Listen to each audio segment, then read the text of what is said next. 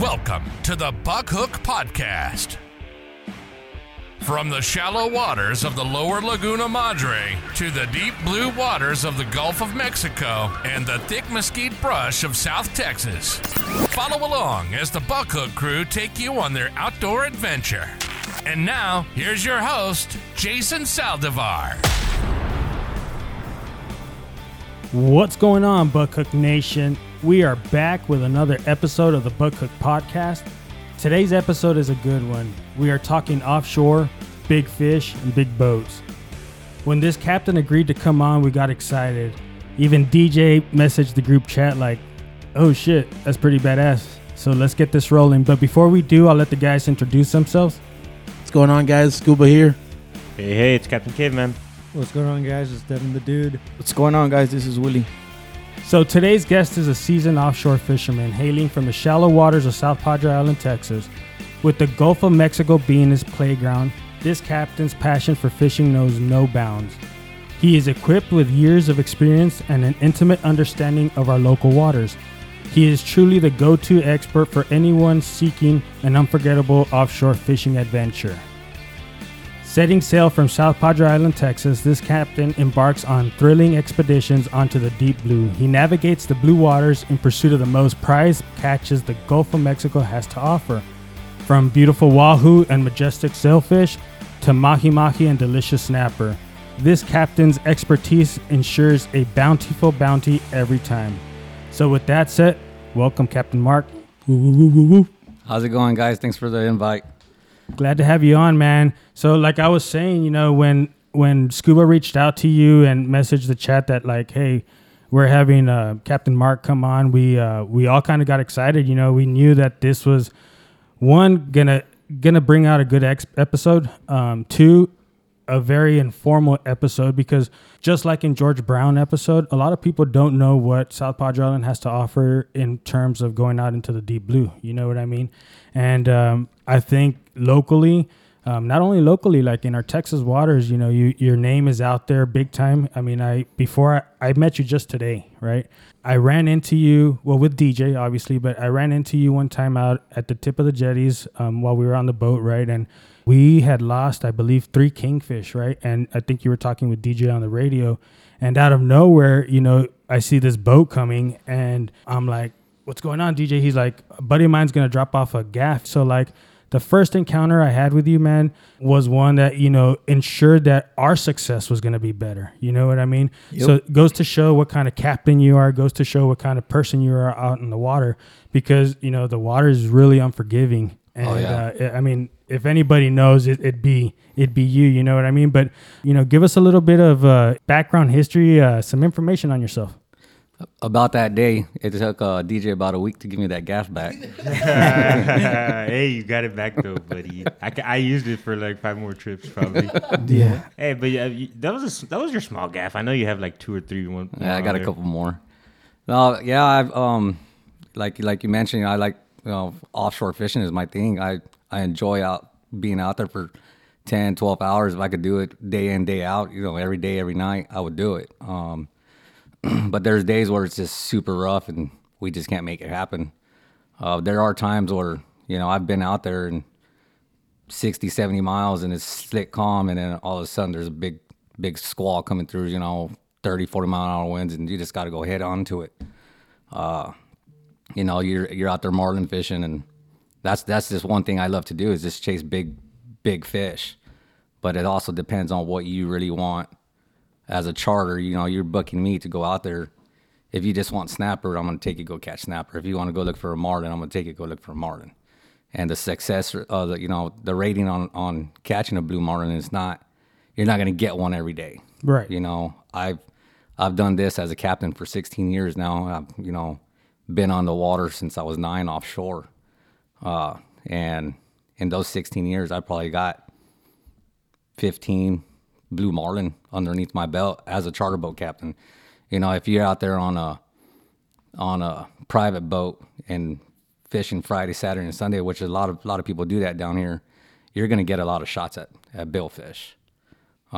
And that's staying out there 24 hours, right? Well, not 24 hours. You know, it just depends. You know, if uh, you know, Fridays and or Saturdays and Sundays they have uh, they have uh, the big game uh, club fishing. Oh, oh, you're talking about when when they're out there. Yeah, so they're you know that's Club. Friday and Saturdays they have the little tournament. It's a little it's a little tournament that the island has. Um, South Texas big big game. Club? Yep, yeah, that one.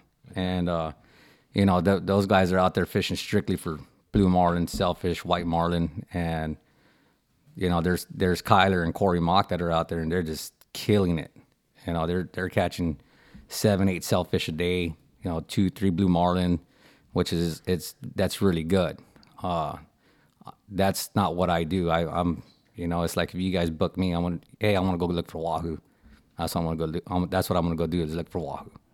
Targeting fish. Targeting fish, yes, sir. And, and so, I mean, you gave us a little bit of, uh, you know, history on that you were, you know, doing this for 16 years, but on the boat since nine. I mean, how did you get into? First of all, are you local? I mean, are you from here? Or Yeah, I'm from Port Isabel. Uh, you know, uh, born and raised, uh, 36 years now, well, almost 36 years.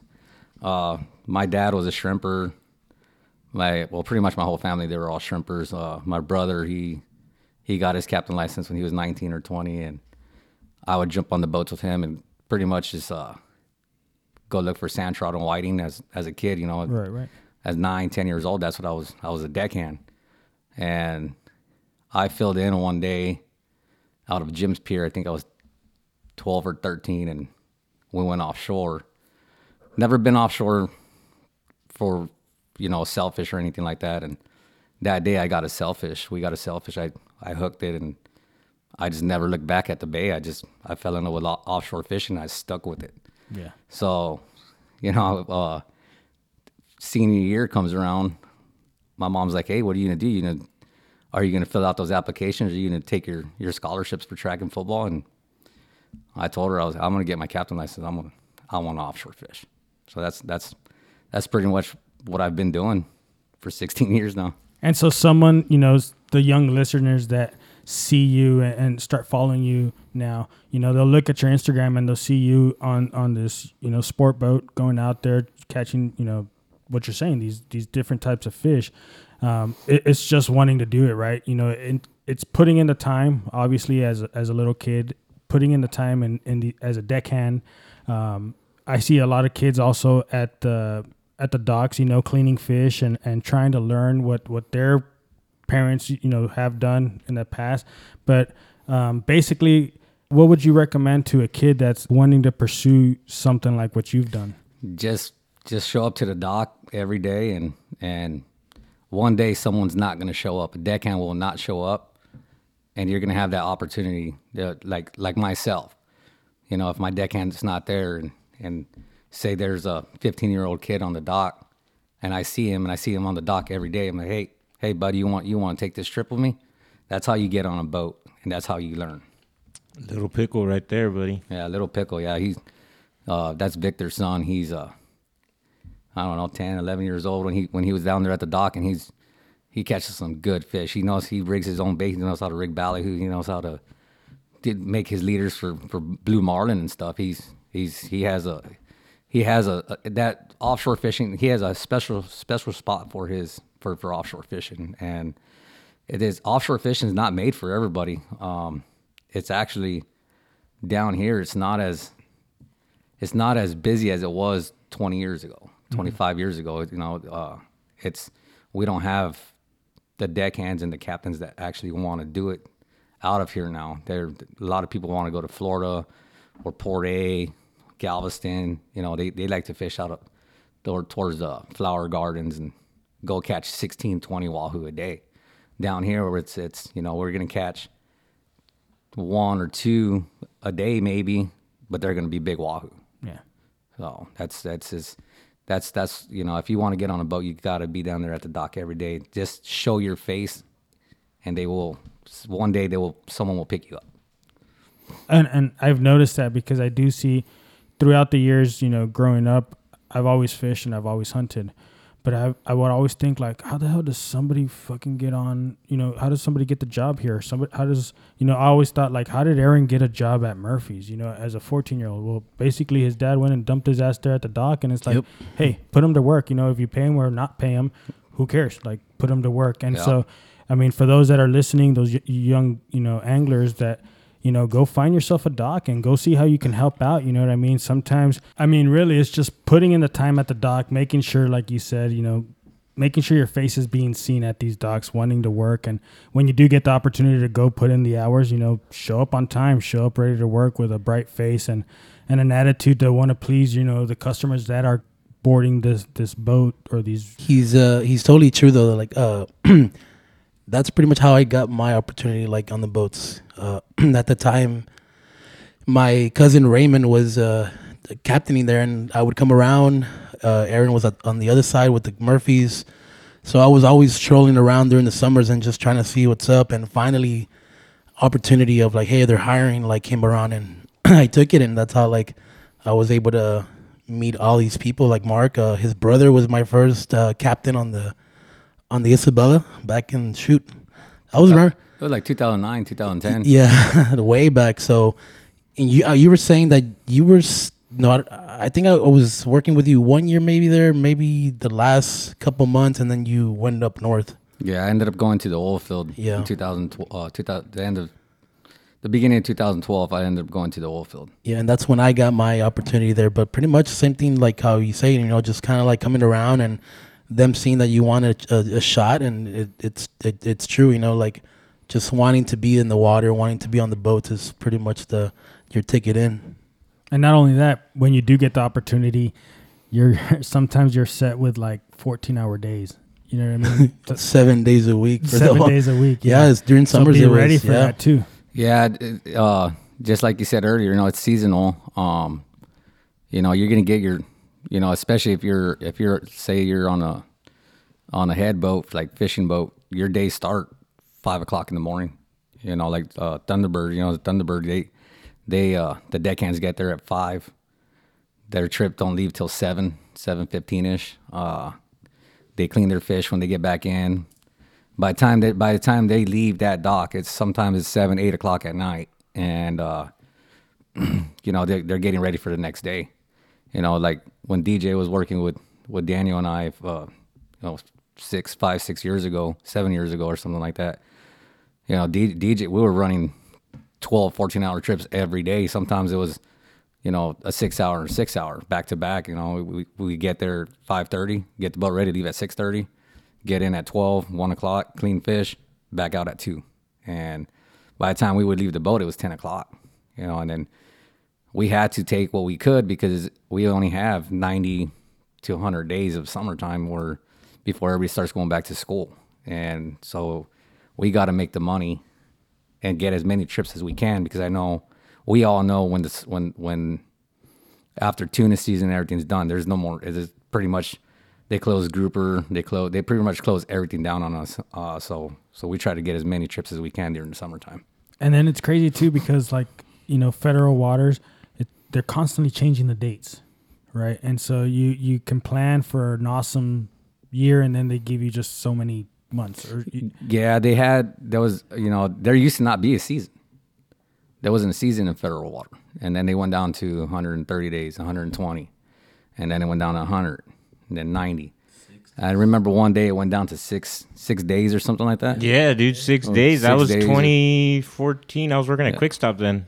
It went down to six days, and it's just one of those where you know you have federal water permits and you're stuck with federal water permits. You can't come in and Change catch. them. You can't come in to state water and catch your fish because we are we have our federal water permits. oh, I had no clue. Yeah, yeah, that's the main thing on it. And so when you have these big, uh, like Captain Murphy's, you know, having six days for the whole year is like, how do you do it? It, yeah, it, not it, worth it, it. no, no, no. it'll definitely hurt us. Um, you know, I was in 2014. I was already back into the.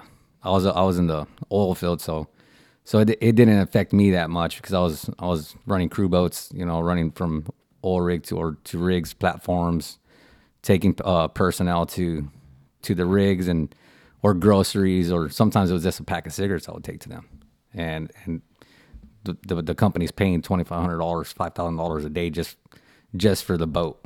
So if they call you, you, you go. Just go. So, but just like DJ was saying and, and Ruben, you know, when you know the Thunderbird, that's that's how everybody makes their money. Uh, you know, you give us six days.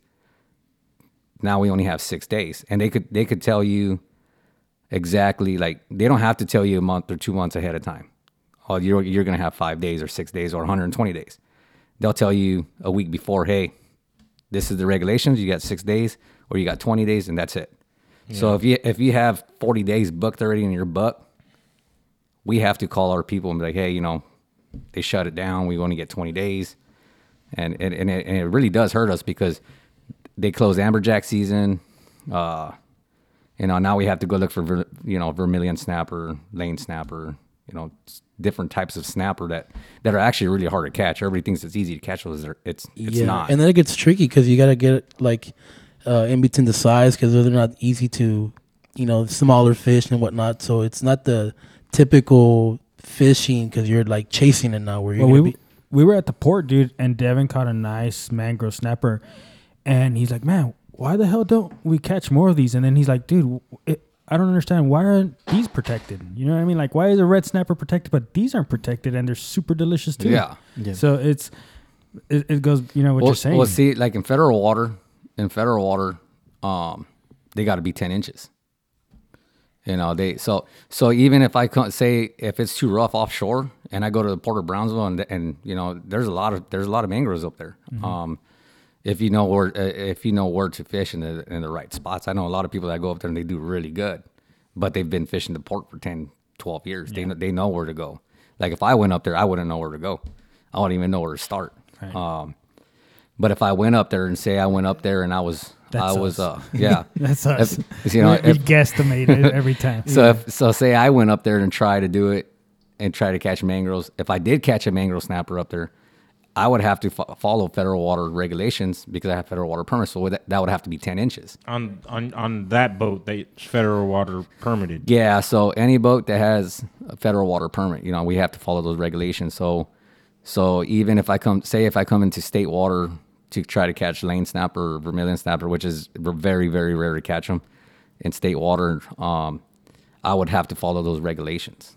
And it's not even, even out in the deep water, you know, you, one day I went out there and I caught 40, you know, and I caught 40 keepers. The next, the next trip I went out there and I didn't catch one.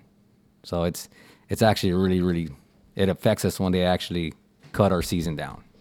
Does that uh does that um apply to like pelagic fish?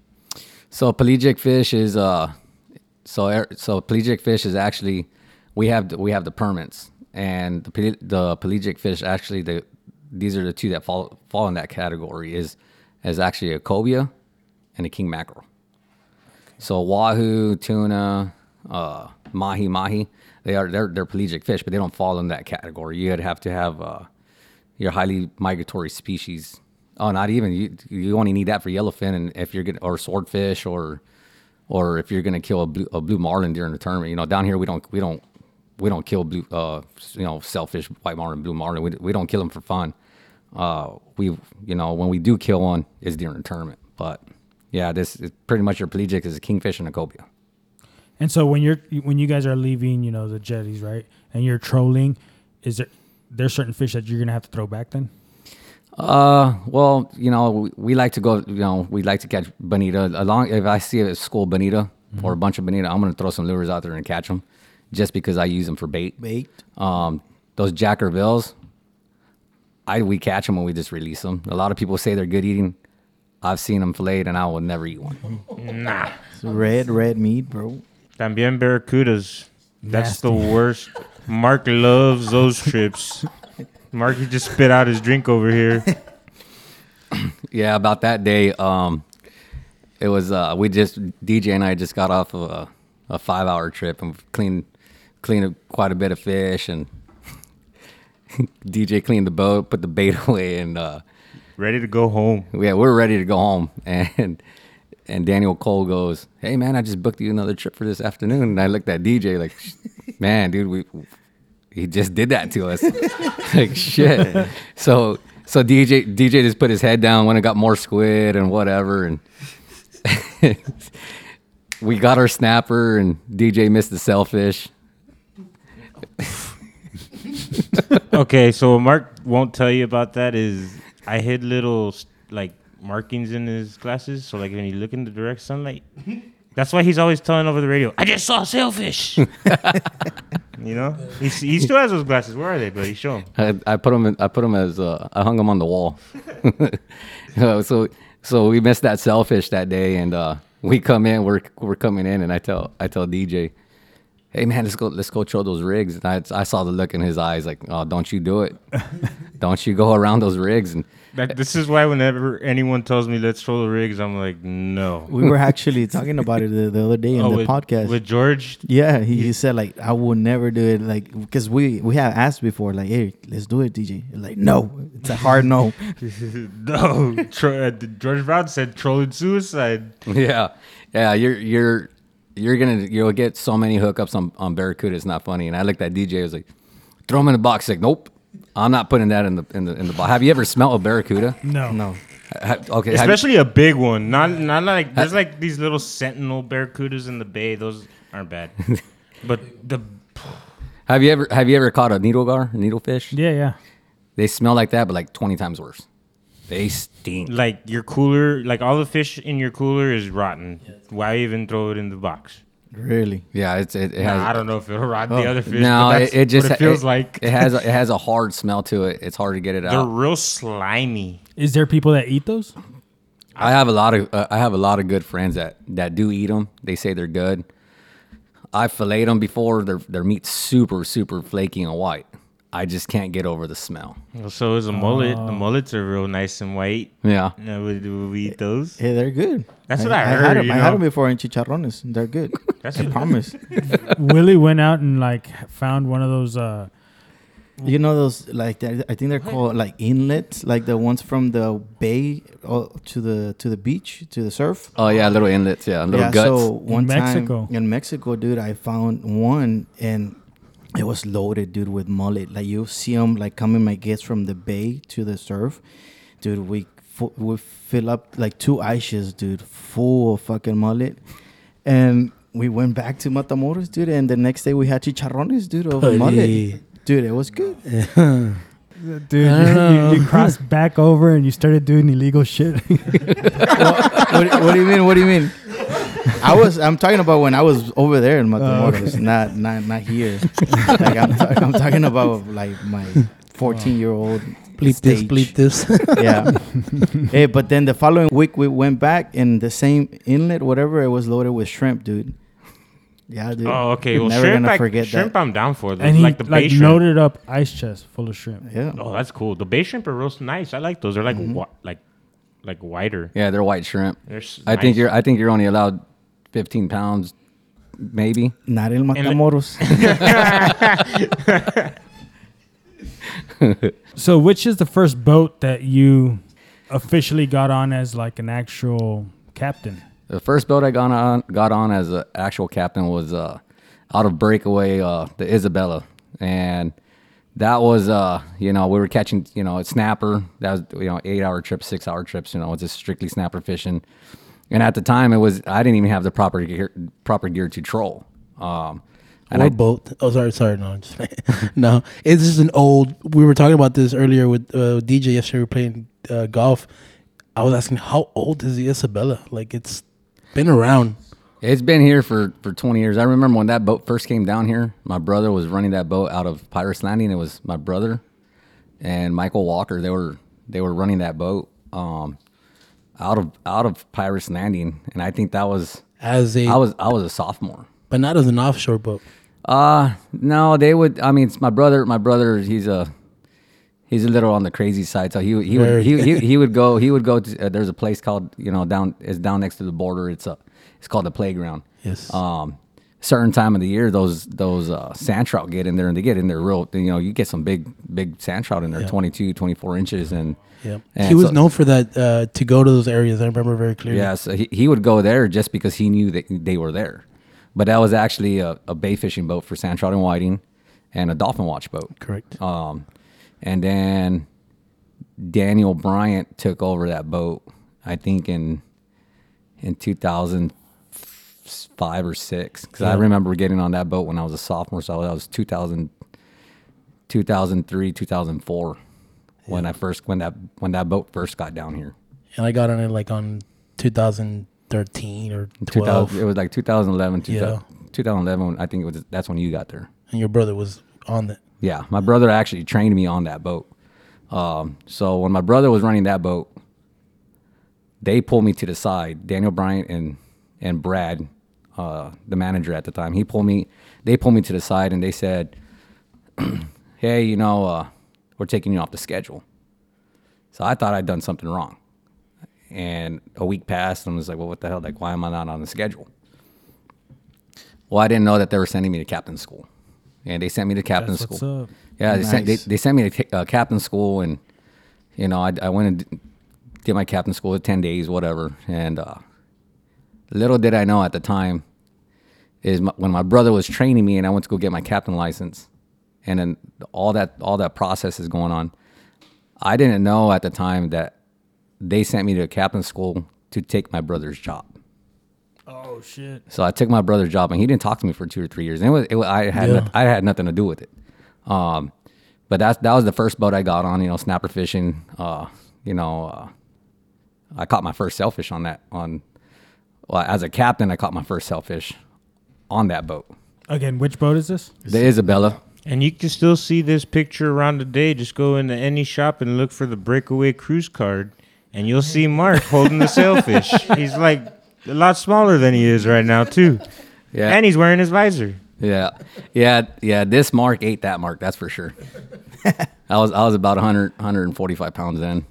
And Um, s- I'm push I'm pushing 200 now. Mind you, you're only like, what, 19, 18, I was 20. 20? Yeah, dude, come on. How long ago was that? 20, 20 years ago? That was 16 years ago, man. Dang. that started sixteen years ago. And look at you now, buddy. Yeah. How long were you on that boat for? I was there for for three years. Um, I ran that boat for three years and caught a lot of fish, you know, wahoo, tuna. Uh, I caught a you know forty pound dolphin off a mahi mahi off of there. I caught a lot of good good fish off of there. And in 2000, 2011, is that correct, Ruben?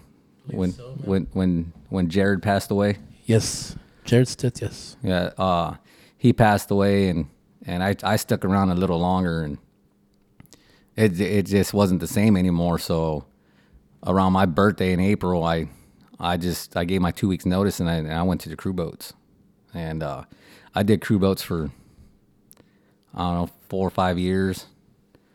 I didn't I didn't like that, so I came back home, fished for a little bit, and then I went I went and worked at a big ranch out of uh out of Boerne. I did that for three years, and it got old for you know it got old. It was fun, but it got old. At a ranch, At- doing what? I was I was guiding, uh, you know, for elk and and uh, oryx, addicts, uh, Exotics. uh, yeah, exotics. and you were pretty much just seasoned, right? I mean, get out there. Yeah, uh, it's a high it was it's a high fence, so you know our season started early over there. Um, but we would also do like chukar hunts, uh, pheasant hunts, quail hunts. That's um, badass. So it was it was it was fun. I just I kind I kind of got I kind of got bored. I spent Mid- like ten years in Boerne at, in a bar there Yeah. off of Fair Oaks. Okay. that, that golf uh, course that's out there. Oh, nice. And so um, it was that Irish pub that was there, and like after school, I'd go and eat and shit, and then just take off. You know what I mean? So um, Boerne's awesome place, dude, and I could see how like it, it's it's fun, you know, because I guide myself for hunting. It's fun, but then after a while, it's like, ah, man, I don't want to take this this hunt or I don't Yeah. you know what I mean? Like because it's just it gets repetitive. Yeah, it got it got kind of it. It didn't get old. It just it was the same thing, day in day out. He missed the water. That's what it was. I was I was about to say that. I was I was I, I did miss the water. Um, so I came home. Uh, was, I came down for Mother's Day, and then I was here for I put I was, on vacation, and uh, I was here for Mother's Day, and I just I didn't realize how much weight I lost at the time when I was there. Um, when I came back home during the time of, of my vacation, I just noticed how much I missed everybody, my family, my friends, and the water. And I went, I, I, I borrowed one of my buddy's boats and I went fishing, and you know, I, I didn't, I did good. I caught fish, and it just made me think, like, you know what, I'm coming home. Uh, I just, I drove up that night, packed up at six o'clock in the morning, and I was back at home that evening, uh, without even saying I was quitting. I just I just came home, and it was probably it was it was probably the worst way to do it. But I'm still really good friends with everybody on that ranch, and they I think they understood They that. understood, yeah. Yeah, they understood. I was Except I was customers from from that day. They, Yeah. they didn't have a guide. yeah. well, it was it was already the off season, so we weren't hunting no more. But Hey, when it's it's different when a customer does a no call no show, but when a guide no calls no shows, yeah, that's that's yeah, that's that's pretty bad. I did that one time. I kind of had this the same story, man. I was in San Antonio, you know, living out there, and I was uh, working for a law firm, and I was like, the cubicle life wasn't for me, and I came home for Christmas and New Year's time, and then um, I was like, fuck this, I'm not going back. Yeah. and, and I stayed and um, started hunting and fishing a whole lot again, and, Yeah. and it's it's been badass, but. Yeah, I when I came home, I probably I didn't I didn't I didn't even bother looking for work for like two weeks. I came home with money, and uh, so I was I was going going to the bars, you know, local bars, you know, Laguna Bob's, uh, Tequilas, and Louis and Kelly's. I was going to all those little bars and enjoying my time, and uh, then I started running a crew boat out of here for a little bit. It was about a week or two, and, and the the contract ended, and that and DJ was working with Daniel Cole. They just brought the the misguided down, and Daniel called me because my boss at the time, Russell and Daniel, they're like really they're real good friends. He uh, he told Daniel, "Hey, you know our contract's ending. I need to keep keep this guy busy." And Daniel wasn't gonna hire me because people in my family, and he was just like he thought I was exactly like them, and he gave me a shot, and I've been there for almost seven, seven years now. May will be seven years. That's badass, man. Oh, he, he gave me the opportunity, and now we're just building. We're trying to get we're trying to get a fourth boat now. and and literally like he, anyone down locally that knows offshore since i've been around in the docks uh he's the one like he they look for him he's won multiple uh tournaments his name's out there and then for him to have a fleet now it's pretty cool like it's just nice to know that under mark ii Yeah, yeah. Daniel Daniel's won one TIFT, uh, what three or four times, something like that. DJ. Yeah, he got he's won it uh, twice with the Sailfish, and I think with uh, one with the Blue Marlin. he won one year with a, a 317 blue. That wasn't a, not a big blue, 300, 317 pounds. You Yeah. know, so it, it goes to show you how some some years it's tough out there. But I mean, anything can win it. One Well- year, a sailfish won it. Yeah, one uh, one year is well, almost every year a Sailfish wins it. Uh, you know, if you don't kill, if you don't, so if you don't kill a Blue Marlin or a White Marlin, the biggest Sailfish actually takes. If you're in if you're in all those categories, and it, it say you're in the on small pot, uh, medium pot, and and and, and big pot, and you're in, across the board on all those pots for blue marlin, white marlin, and sailfish. If you catch the he- if if you catch the heaviest sailfish, and nobody killed a white marlin or blue marlin, you pretty much win all that money. And these prizes, I mean, these pots are massive, right? Yeah, um, it's uh, it, it does get up there. It you know you you could walk away with twenty grand, or you could walk away with two hundred grand, two hundred fifty grand. It depends. And Like like uh, you get your offshore points, uh, catch and release points. Uh, there's different different categories. Like walk, uh, like like Michael Walker this year, he won. Uh, he he he uh, had uh, catch and release points, and and he won catch and release points.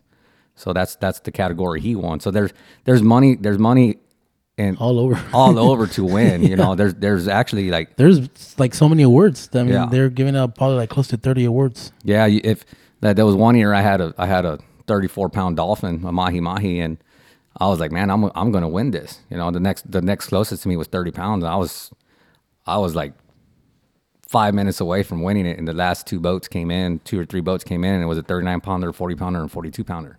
Wow. So they, you know, it was like it's those are the big boats that are out there for Yeah, and Yeah, those you are the ones that can come back in last Hauling minute. ass, right? a- yeah. Yeah. they they have an extra what hour and a half maybe you would say. Yeah, I mean, so like me, I'm doing 16, 17 knots, and they're doing 30 knots. Double. Yeah. So they could fish. They could fish an hour longer than I can. So and usually that's when they get lucky. You And know, that makes a difference. It really does, Yeah. dude. yeah, that, and that's what everybody, all the like us charter boat captains. That's what pretty much we tell everybody is like speed kills. yeah, It's just like football. It's just like track. It's just like baseball. The speed kills. You know, if you have a go fast boat, you're gonna get there fast. But uh, the way I see it is, you know, those go fast boats get out there like DJ on the, you know, re- on the regulator. He's doing 60 miles an hour. I'm doing, you know, 18 miles an hour. Hey, when I'm on the panga, I can only do 12. But you know, everybody those those those big boats and those go fast boats, they're you know they get 60 miles real quick. One Well, hour, baby. But what what about the other the the other 30 miles, 40 miles that you passed? Yep. It, I, the way I see it is, hey man, you left me those, you left fish for me. Yeah. That's the way I see it. Scared them back to me. oh, the, forget all the ocean. Yeah, DJ, you you you haven't been out there and all. You need to get out there and fish with me. Man, if I can get these guys to go fishing, I would. Trust me, buddy. We have all the gear and everything, but they just don't want to stay out there. Go out there for 12 Who's hours. that? My jefes. Oh, okay, They, I they're was like, snapper what the fishing, you- just like me though. I do like snapper fishing. It's, I was it's like, I was was, like, like, wait, wait, a what? minute. We keep yeah, yeah, they're like, shit, like- can we fish for 12 hours? no, no, no. During snapper season. yeah, I I still haven't had like like us as a group like have been out there that long and like chasing stuff and like you know like the opportunity to come like that. Yeah. Well, once I get the outriggers on the boat, it'll really change everything. It'll we'll be able to troll a lot more lines lot more instead lines, of yeah. just two. Hey, and then so from the Isabella, I mean, where'd you go to next? Well, uh, the next the next fish. Well, I, when I was there at Breakaway, and uh, when I left Breakaway, and I was on the crew boats on my time, so I was doing 28 days on, 14 days off. So my time off, I was still out of Breakaway. I was still fishing out of Breakaway, but I was fishing for Enjoy the Moment at the time. That that company's no longer around. His name's Mitch. He he owned two 30, 33 foot uh, Bertrams and I was running one of them, which was called the Rod Bender. And that boat, I loved that boat. It was it was easy, it was quick, and I caught sailfish and wahoo and tuna off that boat. It was it was a lot of fun. I did that from you know during the summertime. I, I fished LKT off of it. Uh, I fished a few tournaments off off of those off that boat and here and there, and or I would go and help someone else run their boat. Um, and then and then I just you know I, I came back and worked for for Daniel for the past seven years, well, almost seven years now. Daniel's fleet. Uh, do you know the sizes and the you know exactly what boats they are? Yeah, so the so the big boat it's a it's a 38 foot topaz. It's, it's 38 foot overall. It's a it's a topaz, and then the boat I run is uh it's the misdirected. It's 35 uh, foot Bruno Stillman, and then there's the third boat is a 26 foot Mako. It's uh right now it's still it's still named the Rebel Yell. It's been Rebel Yell for the last 12 13 years. Okay. Best name out there, especially for Mark. What is it again? The Rebel Yell. Yeah, that's a, it's a pretty pretty neat little boat. It's strictly snapper fishing, unless I want to go out there and you know, if I, like me, DJ, and y'all, if you're like, hey, let you know, a couple of people, let's go. We'll go out there and you know, go out there and troll for you know, get out there pretty quick and do a ten hour trip and look for tuna on wahoo. And I won't snapper fish because if I'm out there doing that, that's what I want to do. And so for for tuna fishing, um, you don't really see it much out of South Padre Island.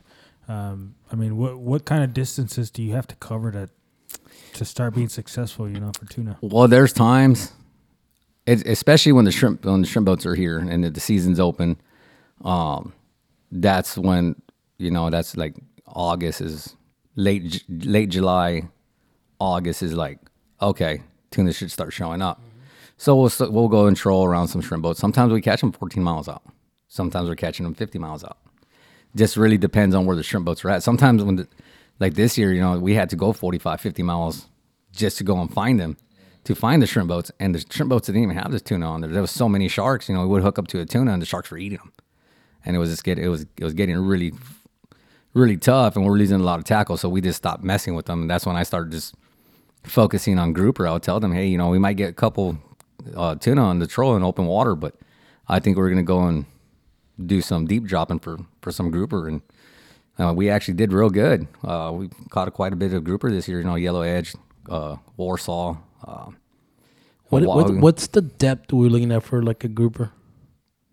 Uh, just the you know, if you're you know Warsaw, you're looking, you know, you could catch them. Some people catch them at the rigs. You know, uh, some people catch them at sunken shrimp boats. Uh, just really depends on I'm not gonna tell you. it. Yeah, that's why I have my eyes ready. I was like, all right, Mark, let's see, buddy.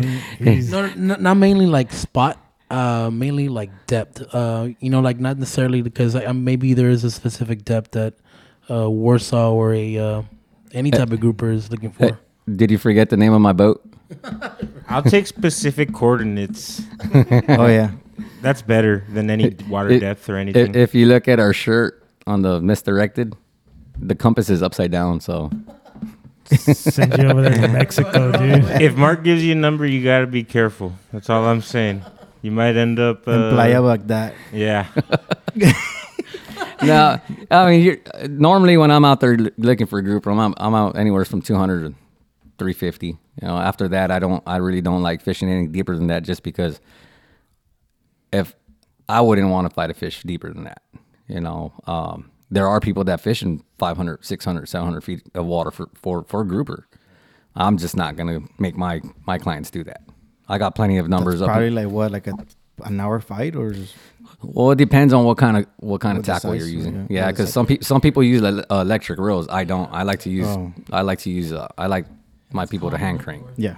Um, but uh, my biggest my biggest grouper, you know, Warsaw is uh, it's 142 pounds, and it was with Winter Texans, and these guys love love jigging for grouper. Uh, they book six seven trips a year, 12, 14 hour trips. The same guys. Same guys. That's they book. badass, They book. That's That's, that's, what. the kind of customers you want. yeah, bro. they come with me every year. Um, Mr. Ken Flowers. no, not Ken Flowers. It's uh, Larry Petrie. And, oh, yeah, it is Mr. Petrie. and he he fishes me, and, and and he when I say he doesn't use bait, he doesn't use bait. It's all jigs. And this year, we didn't get a we didn't I didn't get a oh yeah I did get a Warsaw grouper with him early this season. Got a Warsaw with him. Is that that like kind of looks like uh, brown and white, snowflakey? No, it's uh well kind yeah kind of you know some of them come up with a lot of white spots on them. Okay. Uh, I got pictures I could show you guys later, uh, or send them to you if you guys, if, you know, they. I caught some that I was just like, wow, that's a really, really pretty fish. But the one, then that big one, I caught the 142 pounder. When he came up, he just looked like a toad. Dude, His, 142 pounds. you know, his his eyeballs are sticking out. fish, That you know you what I know, mean? this this guy, the guy that fought it, he you know he's old. He was older. He's in his 60s and he was about to give up. And I told him, man, you got you got third, you know, you got 30, 40 feet left to go. And uh, when he came up, he just you know he he bloated up with air and he popped up like a balloon. So when I went to gaff him, I was I kind of looked at my deck and I'm like, shit, man, you're gonna have to help me help me help get another gaff in him, man. I can't pick this thing up. And we got him on the boat, and which is that one's on the that one's on our website with texassportfish.com, you know, and and it's it's literally it's a it's it's huge. Like when he came up, I just saw how big it looked like a Volkswagen coming up. I was like, holy crap. Yeah, I believe it, man. Oh, um, but yeah, he those these guys they fish so- they fish hard. They they'll they'll jig ten hours if they have to. And they're taking 12 hour trips or 12, 14 hour trips. oh man. And that and and sometimes he'll go out there by himself. You know, he just enjoys fishing. Sometimes we don't even catch anything. If we don't catch anything, he's just like, okay, cool. Well, I'll book again next week. It's- Yeah, tell him I'll jig with him for, yeah, for he, 10 hours. yeah, he he he he actually If he, he needs always a friend. He always tells me like, hey, if you know anybody who wants to come, tell them to come. I I I just I don't want to go by myself. All right, you have five now. we'll cook for y'all and everything on the Yeah. boat, bro. Get y'all Yeah. set in. Uh, he he brings a bunch of candies. Yeah, Hey hey Mark, you want a Reese's? I'm like, nah, man, I'm, I'm good. Dude, he's he's one of us. yeah. Should see us in the duck blind, man. It's I mean, if you go through our Instagram and you see our duck hunting videos, every reel has one of us eating. Bro, this guy, these guys have a, a, a mean like a small yeti, bro. No, we don't. full, of, full, of, full of candy, bro. That and if you don't see that yeti in the boat, it's gonna be a bad trip because I mean they're just gonna be looking at each other. But when that yeti is there, bro, they're like going at it hard, bro. Especially Matt. Met the cat. So, what are uh, some common like? What What's the most common tuna that you'll find out in the Gulf, or that you, you personally chase? You know, on your charters. Uh, really, what mainly what we catch are the blackfin tuna. Uh, every now and then you, you'll get a, a random yellowfin 50, 60, 70 miles out. But most of the time when you're going to catch your yellowfin, we'll be at the spar rigs, you know, 120, 130 miles out. Uh, and that's that's a 36, 48 hour trip. Okay. But mainly, mainly like like what what I do on a charter. I don't like per, me personally. I don't like going to the spar rigs just because it's a long trip. You might go out there and catch 15 tuna, you know, yellowfin, or you might not catch any. You might uh, you're you're gonna catch your blackfin out there. There's it's there's a bunch of blackfin out there, bunch of blue marlin, sailfish, and you know white marlin, uh, wahoo. It's just that's just not my cup of tea. I'd rather, you know, if they're gonna book a 48 hour trip, I'd rather do two 12 hours. I'd rather come home and sleep and Right. wake wake up again at 4:30 in the morning, get the boat ready for the six o'clock, leave at six o'clock, get back in at 12, I mean at six, and uh, clean fish, whatever, you know, get to eat, go to sleep, shower, all that good, all that good stuff. You know, on a 48 hour trip, you're stuck out there, and you're gonna, you know, some sometimes it's a, it's a really really successful trip, just like uh, what Michael Walker does. You know, that's that's what he does. He offers those trips. He has the boat big enough to do that, and and he enjoys being out there. Uh, I think, honestly, all the I think all the all the boat uh, charter, you know, private charter boat captains enjoy what they do. You know, he, he that's what he he enjoys to do. Doing 36, 48 hour trips. Sometimes sometimes it's a 72 hour trip. You know, that's that's what he offers. Uh, the most we do is a 24 hour trip. You know, for, for, like swordfish, uh, night fishing for grouper. Um, and then you you know the daytime we'll go and troll for wahoo, blackfin, uh, catch your snapper, you know, uh, stuff like that. And and these uh, boats have like a bed or something where you can go to sleep, or you just roughing it out out there. No, so, uh, you know, uh, like the misguided, and the one that Daniel runs. That one has uh, the V berth. There's two, three beds up there in front, uh, and then there's when you go downstairs, there's a big couch right there. You know, two people can sleep on there. Little shower. There's a restroom. Oh, that, I mean, that sounds good. Uh, the reason why I'm asking is because a friend of mine, you know, he has done a trip in Puerto Vallarta, and they go uh, three days, and they stay out there, dude, in the middle of nowhere. But it's it, the boat is like a like a panga. Yeah, it's, like a 30 foot panga, dude. and they're sleeping on the floor and panga. but and I mean they're fishing, dude. The pictures and and all that way that he has shown me, it's amazing, bro. it's a three day trip, and it's spent all three days, you know, hugging the coast on this panga. And um, I mean, it, it's rough. Like it looks rough, but they do get on some crazy ass fish and um, bunch of trophy fish for You're sure. talking about like I think it was like 300 and some pound tuna, dude, that he was able to land. Fucking crazy. And so on the tuna, like which one's the more prized prized tuna? So It's the yellowfin, right? Well, I mean, for down here, yes, it's the yellowfin for us. Um, but every now, you know, sometimes we do, you know, every year the, you know, the bluefin tuna do come into the Gulf of Mexico to come and spawn. Um, Justin Drummond on the quantified, uh, two or three years ago, he he he set the state record. I think it was what 870 76 pounds or something like that. Whoa. He he smashed he smashed the the record. You know, uh, well, not I guess I can't really say smash it, but he it was you know someone beat it and it was it was eight forty two and it's eight forty two I believe. Um, but then Justin Drummond came in and he got it eight seventy six, and uh, that was just seeing that fish was just like man that you know that guy They fought- brought that fish back into uh, uh, no they brought that fish into uh to Port Aransas. Port Aransas. They brought it into Port Aransas. They weighed it in, uh, and that that he I I think he said they fought it for like eight ten hours. May- Whoa, may- maybe a little longer than that if I'm correct. They had one. Be, they had one on before that one, and they were fighting and it popped. And and at the time they didn't even know what it was. They thought it was just a massive yellowfin. So they when it popped, they set out another bait and they hooked up again. And uh, they were fighting and fighting, and, and they and they finally realized like, okay, this is this is something bigger than a yellowfin. And when they came up, it ended up being that that blue, that uh that bluefin tuna, and and they they stuck it. They brought it in. That's the that that's like the prize right there. Is a, if you get a bluefin A tuna, bluefin. yeah, that's you don't catch those very often, you know. And and uh, across the Gulf, the uh, Gulf Coast from here all the way to Florida, it's uh, you only get like 3,500 pounds of of bluefin tuna. That's our quota, or 3,000 pounds. I can't believe I, I can't remember exactly what it is. It's 3,000 pounds or 3,500. So if you catch three of those fish, that's it. That's it. Yeah. That's that's your quota. Maybe maybe four. You know. Um, but that year, that year, there was there was three of them that were caught over 700 pounds, 800 pounds, and and we I think we just had went over the the quota. Dude, and so I mean, what kind of reels are they using? What kind of you know, So eight hundred pound fish? You know what I mean? you know when you're out there when you're out there at those spar rigs, you know um, they're using 80 wides, 130s. Some some people go out there with with 50 wides.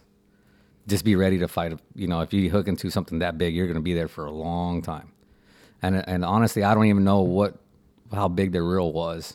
Um, I just know they fought that fish for a very very long time. And do you know the process of once you get that boat? I mean, that fish uh, close to the boat, like getting it on board. Yeah, you got to get ready with your harpoon or you know your flying gaff. Uh, you, everybody has to be on the same page because tuna just don't come up to the boat. They do a death roll. They, they they do big circles. So once they're coming up, they're doing big circles. They're going under the boat, and the captain has to be on their A game. You know, he's going under the boat. He's like, all right, put your put your starboard side and forward to to roll with that fish. You know, you don't want to go over the line and and snap your line, run over your line, and that's happened. I, I know a lot of people that's done that. I've done it before. You know, we're hooked up to a big, big wahoo or or something or or swordfish, and and they start doing those big circles, and you put the wrong wrong motor in, into uh, in gear, and and you, you run over your line.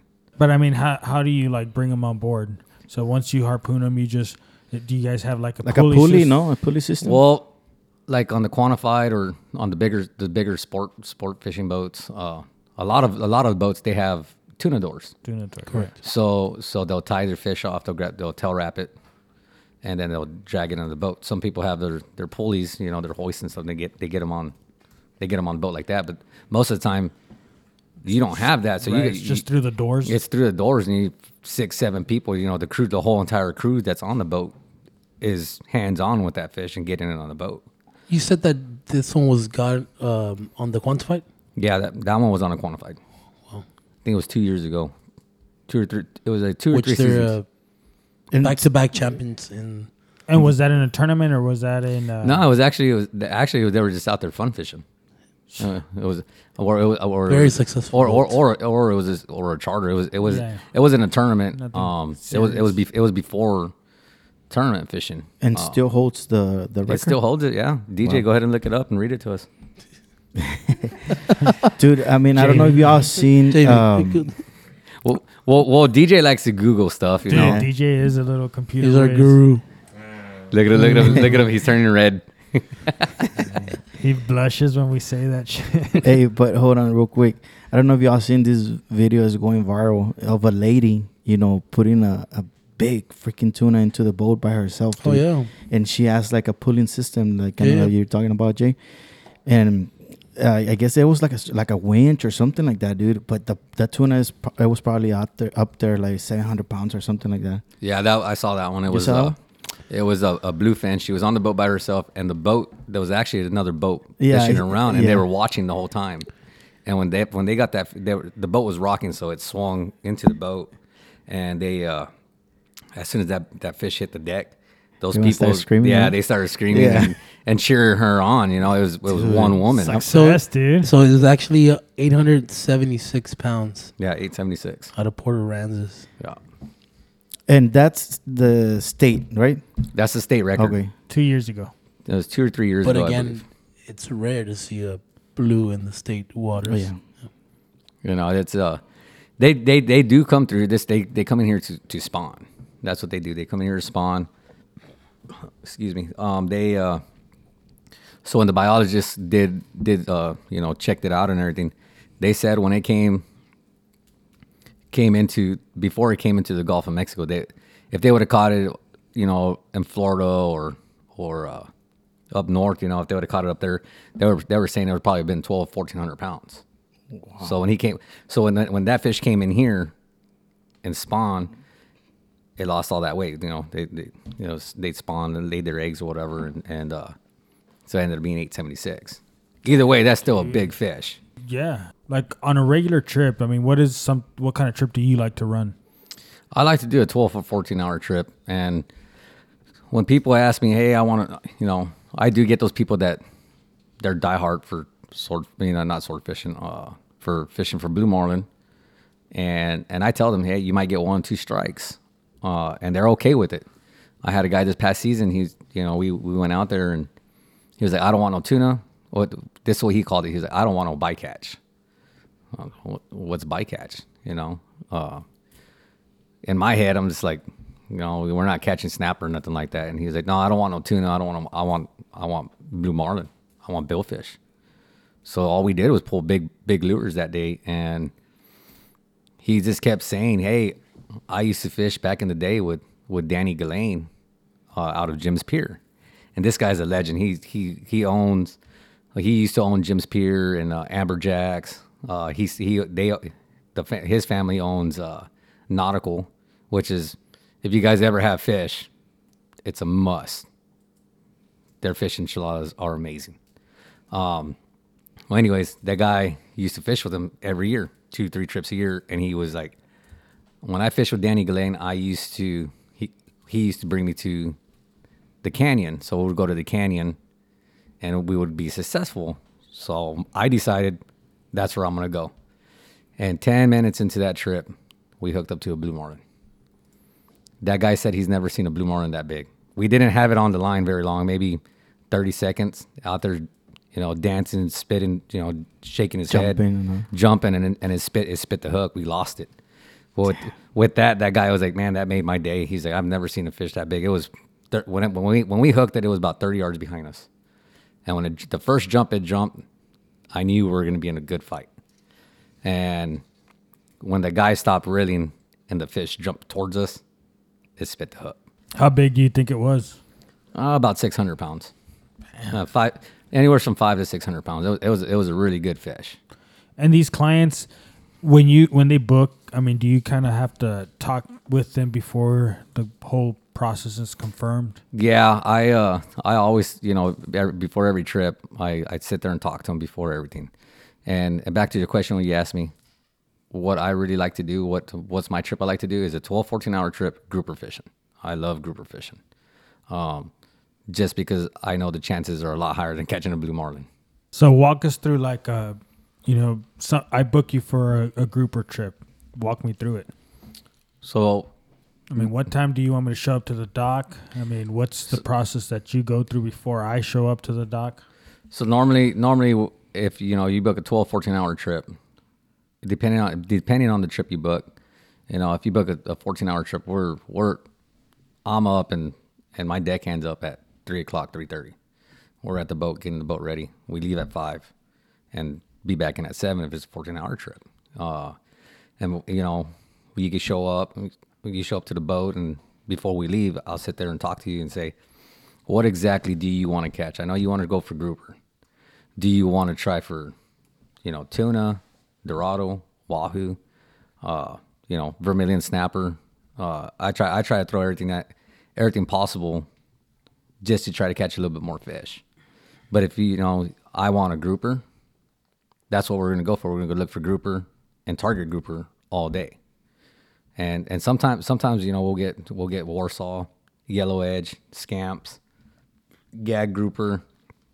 Just re- just just really depending on the current. If the current's real real strong, I will talk you out of doing a grouper trip and say, hey, let's do a ten or twelve hour and let's go look for wahoo or tuna. It's just uh, it it really depends on the on the current. Uh, if if you have three four knot current, well then then it that grouper's out of the picture just because we're drifting too fast. Okay. Basically, you're saying, you know, you go out for a grouper, right? You're having the people meet you at the dock at six in the morning. No, we'll leave at five, uh, depending on the trip. Like if it's a twelve hour, we'll leave at six. If it's a if it's a fourteen hour, we'll leave at five and come back in at seven. And then usually, what time do you start fishing? I mean, what do you start So- trolling right off the jetties? I mean, No, um, normally, normally I like to run two and a half hours, three hours, just just to get out into that deep water, gain gain ground, uh, to get us closer to the fishing grounds where all the rocks are at. Uh, you know, I go sometimes I go 55 miles, Sometimes I go 30 miles, just just depending on how I think this, the, you know, also depending on the on how long of a trip you, you book. You know, Right, right, if, right. if you book a 14, 16 hour trip, then definitely I'm going to get to my 55 mile rocks and and fish hard on all those rocks. Now, if you book a 12 hour trip, oh, I want to try for a grouper. Then I'm going to stay in 30, 40 mile range and fish six, seven rocks that I have that are real close to each other. And sometimes those are not the best trips. That's why I always push for a 14, 16 hour trip. Right. You need that time to get push yourself out there. Yeah. And then you're talking about these rocks. I mean, are these rocks thrown out by humans or they're just naturally? No, these are actually natural rocks. Uh, they start from they start from about 280 to about 360, and uh, and a lot of times, you know, when we're when we're, we're fishing for with we're using uh, jigs, and on the way down, those tuna those tuna will hit, and you're like, oh, whoa, whoa, I already hit bottom, and then you start reeling, you have a tuna on there. Sometimes a wahoo. Um, I've gotten lucky this year with uh, one of the guys, like I said, uh, the, the those winter Texans, uh, Larry Petrie. They caught three, four blackfin this year, just dropping the, the their jig down fishing for grouper.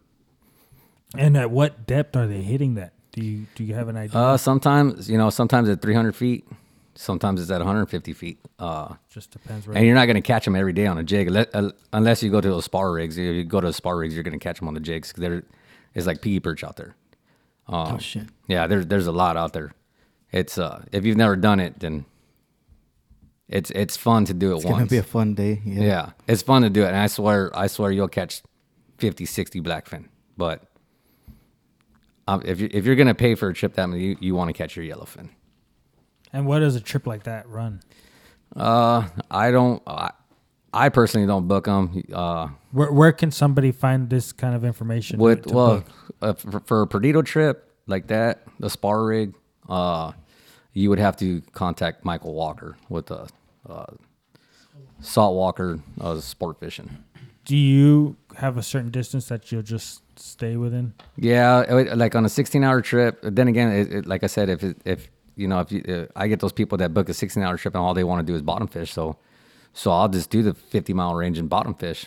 But there's times where I get two people on the boat and all they want to do is marlin fish. So I'll go 60, 70 miles just Just moving. yeah, moving time? around trying to find find them that one fish, and they're happy with that one fish. They don't care about bottom fishing. Yeah.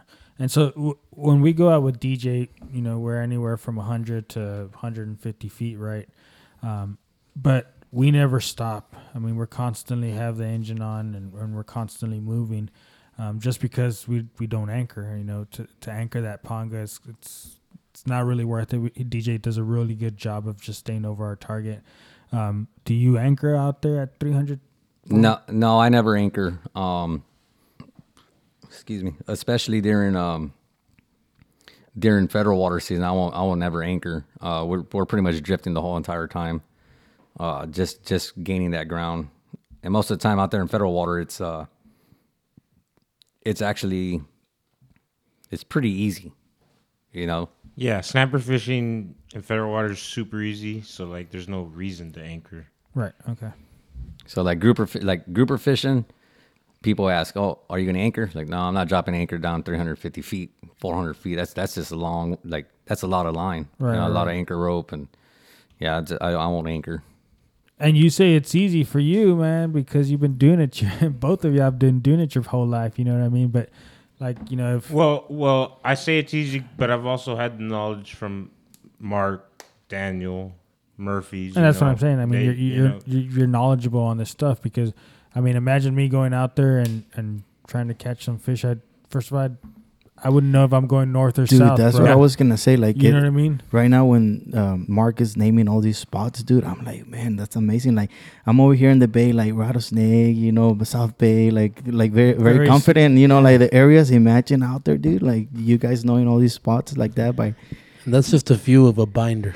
yeah, I bet. yeah, I got I yeah. There's there's there's numbers out there that you guys look at my GPS and think there's a lot of spots. You should see this guy's, much less Daniel Cole's. Yeah, it's uh, you know, that's I've been doing it for a long time, and you know, my, my like I said, my before, you know, my my dad was a shrimper, and I got most of my GP, GPS numbers from my dad. You know, when he would get hung up with his nets or whatever, and he would write them down in his book, and and he would he would he gave them to me. I have a, my uncle still my uncle still shrimps still today, and he's he's still giving me GPS numbers.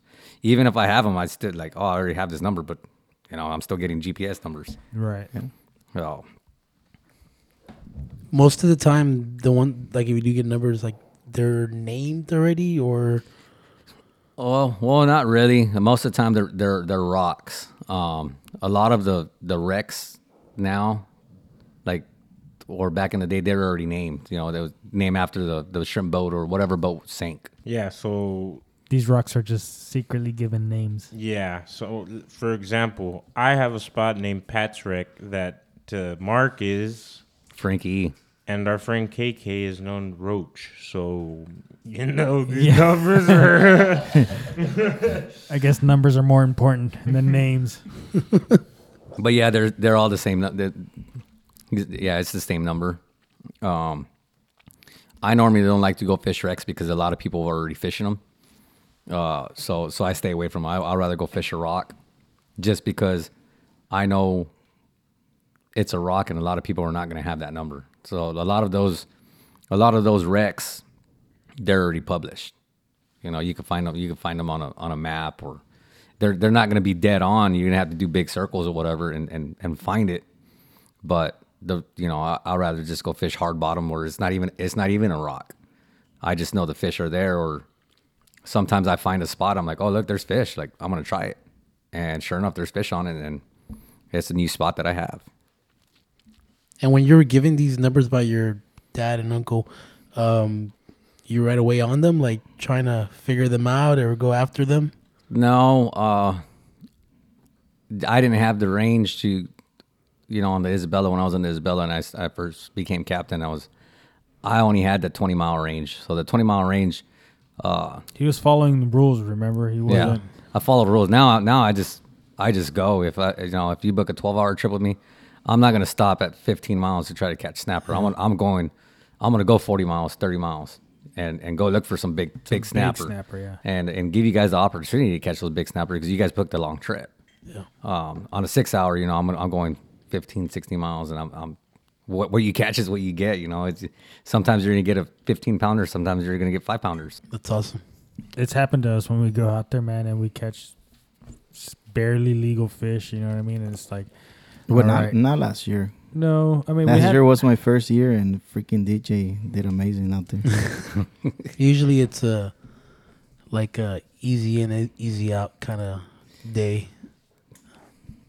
This year was a little different, man. We weren't catching the big, big snapper till the end of the season. right, and that's what Yeah. I'm saying. We struggled, bro. In the beginning of the year, we were catching some small snapper and like those those it were was probably the taking trips that like, you didn't invite me. So five, six, seven wouldn't know. trips. But the snapper that Mark's talking about on these uh, longer trips, man, they're they're like dinosaurs every single time. The scales are like they're like puffed out. It's, Big old hogs. It's, Yeah, they're big. Like, We get some. They look different when they come out of the water. They, I mean, they're still snapper, the red snapper, but they just look a little different because of how deep they came up from. yeah.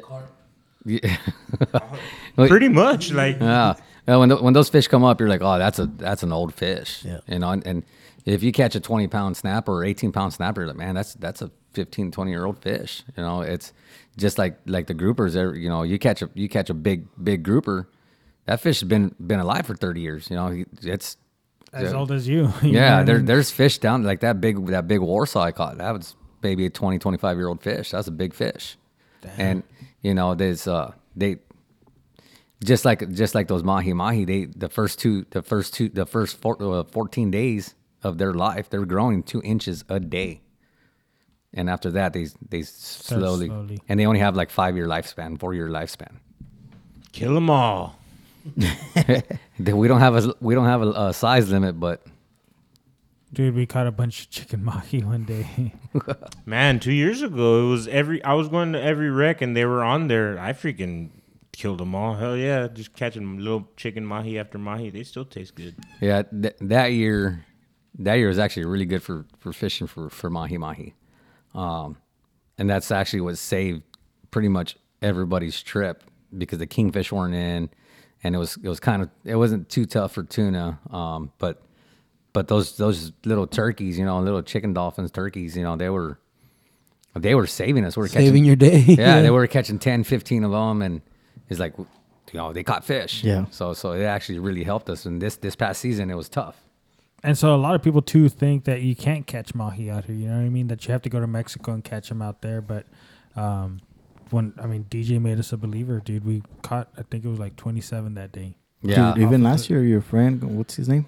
Daniel, Yeah, he, Daniel he did pretty good in one one of his trips. on one of his hauls, yeah, he loaded up on on mahi. Yeah, I mean, even like when I was working for Daniel Cole, we had a we took a five hour trip, you know, and we didn't even go but like ten miles, if that, and Nah, I think we're like four miles. yeah, maybe even four miles, and uh, with Mark, sorry, not with Daniel Cole, and uh, and uh, we we caught a mahi on that one, and the and the customer was like, "Man, I didn't even know we can catch that on a five hour," you know. So it's it's pretty amazing the, to see the reaction of someone who didn't expect to fish out of a five hour trip, you know. Right. And- well, I mean, like you and Mario, that one time uh, heading out of the jetties, you guys caught a, a really nice mahi.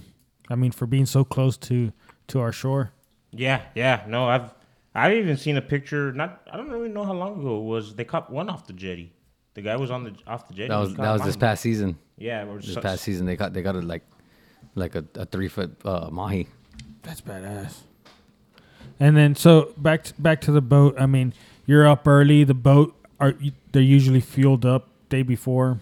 Yeah, we uh we pretty much once we get in from the, the trip before, uh I run and get fuel in the truck and, and pump fuel back into the boat and while the deckhands you know, the deckhands down there re-icing the boat and, and tying leaders and rigging baits for when we're trolling. Um like I said earlier, you know, there's times we leave at ten o'clock at night, uh, after cleaning all the fish and, and getting everything ready. So our everybody thinks, oh, it's uh you only had a 12 hour trip or an eight hour trip.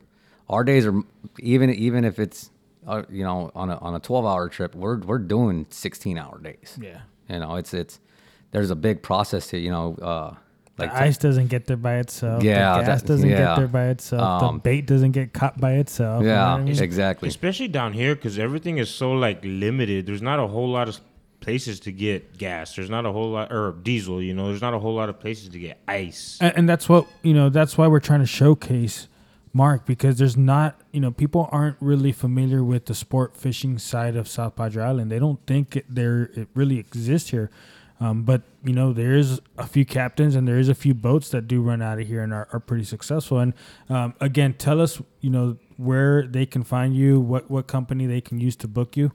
So all the if you're ever down here in South Padre and you're looking for deep sea, you know, offshore, well, there's deep sea fishing, you know, inshore or offshore.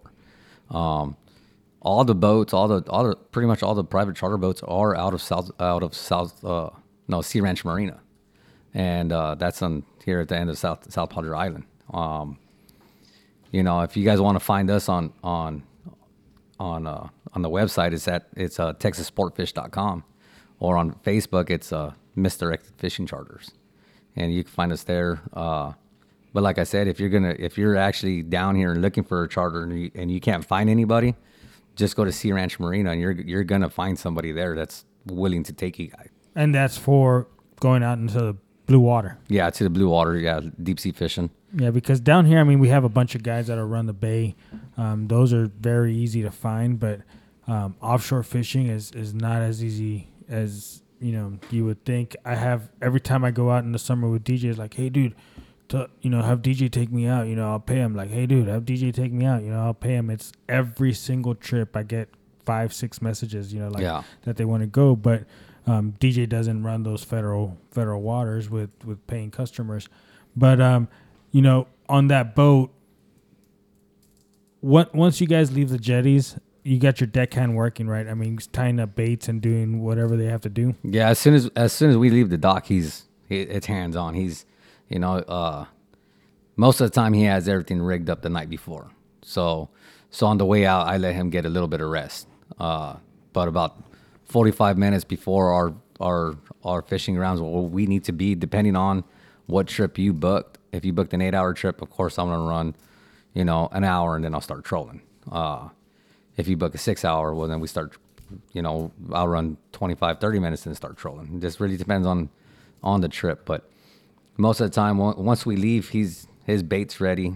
His rigs are ready. His snapper rigs are, are ready to go. Um, So pretty much what he's doing, why I'm driving the boat and he's down there, he's talking to the customers, explaining to what to expect and what not to expect, and don't expect too much because the fishing season has been real slow, or expect to expect to catch some fish because the the, the kingfish or or dorado or tuna are in. You know, it's it's it's you know he he, it's not just my it's just like they say, a good good deckhand will make a captain look really good. Uh, And, agreed. And, and and and it's the truth, you know. And now, I like I could I could I could be one of the best captains down here, and I've been fishing my whole entire life. I had DJ, you know, I had Julian, I had Bruno, I had Jordan, I had Tyler, I had Jesse Delgado, um, all all good hands, and I could get somebody that doesn't know anything about fishing. And if I'm not if if if if he's not catching if he's not doing the, the right stuff, then I don't look good. So it, it it actually really comes down to a deckhand. So I might like to the customers. It might it might it might sound like I'm uh, yelling at my deckhands, but uh, in reality, I'm really not because he can't hear me over the motors. right, yeah. That's why, buddy. Whenever we would uh, explain, you know, if if you hear us yelling at each other, he's not yelling. He's just, you know, he's just talking really loud. You know? Making sure I hear him. I thought you were gonna say, well, maybe that's why you're not working with him anymore. no, I mean, I got, I moved on. I got my own captain job now. Yeah. I mean, we don't go out, but I mean, we still got, ca- it's still a captain job. Dude and and um i mean i haven't really done a lot of you know offshore offshore fishing you know but i mean i can relate to the videos and all that that, I, that i watch. And and that's true dude because sometimes like the customers don't even talk to the captain because you're up there like most of the time you know driving and all that. But if the deckhand is doing a good job like you're saying you know the, the, the trip is gonna go very well you know. So um, i mean this is a really good point Yeah, we make sure to tell them that we're not yelling at them too, because sometimes I mean we'll be, we'll be excited ourselves if a fish is on. You know what I mean? And you just you just scream from excitement, you know. Yeah. And they're like, "Why are you yelling at me?" I'm like, "No, I'm not yelling." You know, we're just excited. We're, he's not yet. No one's yelling. This is a good fish, you know. You, you got to listen. Stop yanking. Stop yanking. Just real. yeah And you're rolling with one deckhand only? Yeah, one deckhand. So it's just you, a deckhand, and then your and, and the, customers. yeah, so so how many customers I uh any any private charter boat is six people max. six max Yeah. okay And that's for fishing only, right? Like if they want to go do boat rides, or I mean, It's that's it's uh, uh, any private charter boat. Even you know if you're not if you're not uh, Coast Guard inspected, then six people max. Yeah. So any head boat, no, like if it's like breakaway, or I mean uh, the Isabella Escape, or like the Murphy's Law, Thunderbird. Thunderbird, any of those bigger boats that run with 40 people, they're all COI inspected. But if you just want to, but those require like the captains with the 100 tons. You know, if Mark over here has, you have your 100 ton? You, I mean, you have your 100 ton, but do you have anything No, I have my hundred ton. I'm I'm uh I'm I'm working on upgrading to a two hundred ton. 200? Okay. So, uh, yeah, you know, and explain that to the people that don't know what that is. So a hundred ton, you know, it's uh, I mean, a lot of people have their six pack captain license, so you can only take up to six people. Then there's a 25 ton, there's a 30 ton, there's a 50 ton, um, then a hundred ton. Uh, so like me and a lot of people, they'll claim that they have a 200 ton captain license when they don't even have the, the time for it, but they'll claim it. Uh, I'm eligible. I, I'm I'm able to get it now because I have I have been on the water for 16 years and I have the sea time for it, so I could get uh I I could qualify for 200 ton. So like if I have a so like I have a 100 ton captain license and say the uh, uh the company I was working for they had a crew a crew boat or utility boat that was 105 tons. I'm not allowed to run that boat because I only have a 100 ton captain license. So that's where it goes. The hundred ton. I mean, the one ton, two ton. Yeah, 100 ton. 100 yeah. ton, sorry. Yeah, 100 ton, 200 ton. Um, you know, and, and a lot of people don't have the 200 ton. They go, they go, they get their 500 ton and then, or unlimited, uh, And license. does that also qualify a certain amount of people per that each level? Well, I mean, once you get, once you get a 200 ton, you're not gonna, you're, you're not looking at fishing boats anymore. You're looking at bigger, you know, bigger, bigger things like tugboats, utility boats, uh, you know, going, you know, running running big big supply boats and stuff. It's not it is you're you're on a different level Different now. level Like Three hundred foot, three hundred foot boats like uh, oil oil field boats. Yeah, You know, nothing to do with fishing. there's some oil f- fishing boats out there, like like big commercial fishing boats. They'd probably be able to run a 200, 200 ton vessel, like you know, but they're like like King Crab. yeah, like king, uh, you know, like king crab or something like that. You know, Yeah, but th- when it comes down to that, it's not even uh um you're not chartering. oh yeah, no. Well, I mean, yeah, you t- if you own the boat, you don't need a license. Yeah, you're not chartering, but yeah, like on some of those, um, like Wild Bill, when uh, Or like even these shrimp boat captains down here, right? They don't well, need a. they don't even have a cap, like they don't have captain license, so they apply for a captain license. It's uh through the Texan Park and Wildlife. It's like thirty bucks or forty bucks. If you'd like to be a sponsor of the Buckhook podcast, reach out to Jason at 210 331 0225. Again, that's 210 331 0225. And now a message from our sponsor. Hey guys, this is Ruben with Scuba Fit Meals, bringing you the tastiest meals in town. With over eight years of experience in the meal prep business, we bring to you the healthiest and balanced meals around. With over 60 items in our weekly menu rotating weekly and daily delivery, we bring to you a full package of convenience and health. Visit our social media pages at Simply Call us at 956 254 6506. Remember to inspire and motivate a healthy, balanced lifestyle. Now let's get back to the guys over at the Buckhook Podcast. So as you know, like uh, like like Wild Bill on the Alaskan King Crabber, you know, he's running this boat, and he's commercial, so therefore he needs to have a, you know, his captain license. You know, it, it- depending on how how many tons that boat is, uh, he has to have a bigger, bigger bigger tonnage than that that that uh, vessel is. vessel. You mentioned you're working on getting that. Um, you have a you have a goal. Is no, that just it's uh, just something that I want to get just in case if you know if the fishing ever slows down and it dies off, or if they shut us down or, again? or, or or if they shut us down, then it's something to fall back on. Like I, no, could, hundred percent.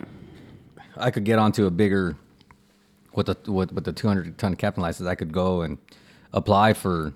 A better paying job. Yeah, Uh, exactly. yeah, exactly. Yeah. Yeah. And and and they see A they- guaranteed job. Yeah, they they see a 200 ton captain license. They're like, oh, okay, well, you know that Yeah. we want him Experience. You know, because there, there's a lot of people that have a 100, a 100 ton captain license that shouldn't even have a 100 ton captain license, and a, lo- a lot of people just get their captain license, and then Yeah. then you see them get get on a boat and go and run, and they're running into docks and stuff. You're like, God damn, well, who, how did you get how, how did you get your license, bro? I mean, dude, now you can get your six pack Yeah, online. yeah, exactly. You know what I mean? That's crazy. Exactly. It blows my mind. Yeah, um, Yeah. yeah. You could you could do it online now on on even even for a hundred ton. You, I think that's what happened with COVID. With COVID, they were doing those online courses. and virtual courses. yeah, That's actually pretty cool, but I mean, it's still the same thing. Yeah, anyone could sign up for Alan Stewart too. You know. Yeah, it goes. You know, Alan, you just sign up with Alan True. Stewart and and go do his his classes, and he'll walk you through a lot of stuff. But I mean, it's anybody could go and pass the test. You know, you go out there and do your test, but in reality, do you do you, know the do you waters? know the waters? Do you know how to run a boat? Do you know how to, do you know how to work on your motors? Do you? I mean, anybody could just turn the boat on and go. You know, uh, I've seen a lot of people do that, and and a lot of people I've seen they stop running boats because they're they either get into trouble or they're doing everything wrong and they go back to what they were doing back to the oil field you know uh you know like in odessa they, a lot of people go that's where everybody goes to now you know um it's it's it's not easy being a captain It's a lot of work, man, and it's like people, you know, for as much as money that people think captains make, a lot of money goes into these boats to keep them running. You know, especially since we are in salt water. You know what I mean? It eats everything up. Everything in these boats is being constantly eaten. And then not only that, you know, on these bigger boats like the ones you're running, the amount of maintenance they take just to keep them clean. Yeah, it takes. I mean, with you know working underneath Daniel, um, Daniel's actually really really smart when it comes down to to working on motors. Uh, we do. We don't call mechanics to come in and and take the motor apart, take off heads, re- rebuild them. You know, we rebuild them ourselves or or fix them. You know, there was a time during TIFT two years ago. The second day, uh, I was heading out. I was like 19 miles out, and I, I heard a funny noise on my motor, so I just shut it down, and I saw my temperature climbing up. I couldn't figure out what was going on. I checked my impeller. I, I just checked my belts. I checked everything. Checked my sea strainer, and I couldn't figure out what was going on. I was probably in that engine room for an hour, hour and a half, and uh, I just kind of glanced up a little bit, and I saw a little splash of water fall out of the sea strainer. Well, the pipe actually broke, and it's it's the little things, you know. It was a little thing. Thank God it was a little thing. I fixed. I bypassed it, and we ended up fishing that that tournament. But I went to the biggest parts. Know, a lot of people would just be like, "Hey, man, I'm broke down. Come and get me." And I I sat there and fixed it. Try to figure it out. Yeah, I figured it out, and and, and we ended up fishing. We caught three wahoo that day. We didn't place during TIFT, but but we still caught fish. Well, I mean, you have to like, I mean, make your money still. You Oh what I yeah, mean? yeah. So these little setbacks is shouldn't be a setback. I Yeah. mean, or all it is is a setback, but you continue and get it done. Um, so are you very knowledgeable with with engines? You know, being in these boats for this I mean, long? just working with Cole, I would assure you he will be. Yeah, I know. I know enough to to make it work. Uh, To figure out a figure situation. if I, I I could now now say if a rod or something goes through the motor, then I'm I'm dead on the water. But Yeah. But most of the time, I've I've been, I broke down a few times out there, um, and I figured it out, and I got back home. You know, uh, sometimes that was you know there was one time my my bilge pump didn't work, and and I couldn't figure it out, and I bypassed everything, ran another bilge pump, and pumped the water out, and and it was fine. You know, it just you always got to be prepared for the worst. how do how do customers? I mean, when something goes bad on a twelve hour trip where you have to do mechanical work, I mean, are they normally pretty chill about it? Do they understand, or do you, do is it something that gets you nervous? You know, as a captain, that something goes bad. You know, dealing with the customers while There, trying- yeah, there's there's times where where um you know the fishing's been real slow, and like there, there was one time my motor shut shut off before I even got to the fishing grounds, and uh, we hadn't caught nothing on the troll for like two hours, and and they they were pretty upset. And then when the motor shut off, it made it. I was like, okay, now I have to deal with them, you know, cussing at me or whatever. And uh, I went down there and I, you know, I figured it out, got the motor back on, went and caught our snapper and whatnot. And at the end of the day, they were like, man, you know, you did a really good job. We caught fish, you fixed the problem, and we got home safe. You know, it, it's there's all there's. I've been out there in a few situations, you know, it, and I'm sure a lot of people have. Uh, you know, I know one of one of my good buddies. He he, you know, heading out, he ran into a tree, and you don't expect to run into a tree out there in the. Gulf. You know, he ran into a damn no. tree. You know, uh, you hit a log. You know, there's logs out there. There there's a lot of stuff that's, you know, you're when you leave when you leave at night, you're you're hoping that you're not gonna hit nothing at night. You know, and and and, and, it, happens. You, know, can have all the expensive gear in the world, and Oh, it's yeah. not going to stop you from hitting a log. You can have infrared. The log don't put off heat, in the middle yeah. of the middle of the night. You know, it's sitting in cold water. cold so water. Yeah, Don't matter how much expensive stuff you have, you're, you, that can always happen. Yeah, it's, it's it's definitely pretty scary, you know. Um, and a lot of people when they leave at five o'clock in the morning, they're not, especially us charter boat captains, you know, uh, uh, unless if it's a tournament. If it's a tournament, we're we're hauling ass. we're we're going. Um, but if we leave at five o'clock in the morning, most of the time we'll do 10, 10 knots. You know, ease out. You know, we're not going. We're not full speed. You know, twenty knots or whatever. Um, we're still gaining ground. And once we could start seeing, you know, there's daylight and we could see, that's when we get up and run. and when do you start fishing? Right after, I mean, right when daylight starts coming. No, it just depends. Uh, like on a 12 hour, 16 hour trip, you know, I would like to get at least that 30, 35 mile range. Just, Oh, Pat. yeah, just that way I could get out there deep water and, and or, or a lot of times I just, you know, well, I'm, I'm not going to say it just because it's, it's my little secret. DJ knows. Oh, Yeah, we'll skip skip Yeah. I next won't question. say it either. But yeah, there's there's little secrets and little things that people know um, to do, and sometimes it sometimes it works and sometimes it doesn't. You know, uh, You know, like a lot of people like to throw ballyhoo. I like to throw ballyhoo. It's not a secret. Everybody does it. Uh, so so you know you get better shots at Dorado and and Sailfish and Blue Marlin and Wahoo. And then, do you have customers that come in and want to, you know, really just want to catch anything? So you go out and try to catch some kingfish at the tip of the jetties or some bonita or, you know what I mean? Like they really just, we don't care what it is. Just put us on some fish and let's have some fun. Yeah, I get I get those all the time. They're just they you know I always you know I when I, like I said earlier, we get on the trip right before we leave. All right, what do you guys want to catch? What do you guys want to do? I don't care. We just want to catch some fish. Like you guys gonna take the fish home? No, we're not. Okay, well I'm gonna stick around. I'm gonna catch kingfish, bonita.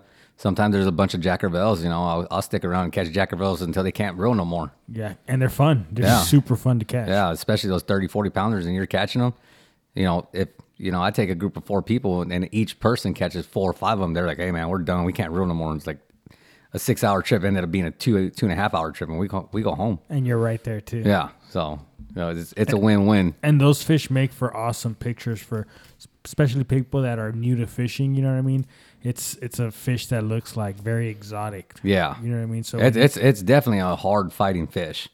Uh, it's pound for pound. You're going to, you're to fight that fish for 15, 20 minutes, you know, if, especially a 40 pounder. yeah when you're saying you know that there's people that go out to the port and find the mangrove snappers like on the jacks like we've gotten really good finding them you know Yeah. and we can we know certain spots that tend to have them like heavy you know and Yeah. Those like 15 pounders, 20 pounders. yeah Yeah. so they we- put a beating on those little bay rods. Yeah, dude, and they're fun, man. it's so, fun. You know what I mean? And I have friends that do shark fishing, so sometimes we'll keep one or two for them. That way, they they have extra bait. But, um, you know, that that fish is one we usually throw back 100 percent of the time. Yeah, a lot of a lot of people like to use those for shark. I get that question all the time. Oh, I just want to catch a shark. Sharks don't mess with me. I don't mess with them. I don't mess with sharks. I don't like bringing them into the boat. Oh, I just want a picture. No, I'm not gonna. I'm not bringing that fish in the boat. That's a big fish. Has a lot of teeth. I like my hands, and that's okay. You take the take the picture right there in the water. That's fine. But if it's a barracuda, he'll say yes all day. Well, I mean, And so you do have people that say they strictly want a shark. Yeah, they. I get those people all the time that you know. Um, I really want to catch a shark. Re- my son wants to catch a shark. Or my son really wants to catch a shark. I want to. I want to bring this. Uh, if we catch a shark, I want to bring it home. And and I shut them down. I, I straight out tell them. First of all, Well- they're nasty. Yeah, it's like they're they're you know a lot of if you if you know if you know how to clean them and cook them and whatever you know, good for you. You know, awesome. Uh, most of most of the sharks they pee through their skin. They don't you know they makos and I think Atlantic sharpnose are the only ones that really don't pee through their skin. Uh, so a mako is actually really really good eating. It's one of the best fish to eat out there. oh wow. Are you gonna catch one? I haven't I haven't seen a mako in ten years. I- uh, I've hooked six or seven of them, but never caught one. I personally have seen one caught in front of me, but at the playground, buddy. Believe it or not, an eight footer. Uh, who was that? I don't know. I was out there on the shallow sport. It was the same. It was the same time frame when I saw you on the rod bender, bender out there with Frankie. you were uh, on your shallow sport. my dad's shallow sport. Yeah, Yeah, the- the, the- 2012 18 footer. Not guilty. It's over behind BNS kites now, guys. If you ever want to go see it.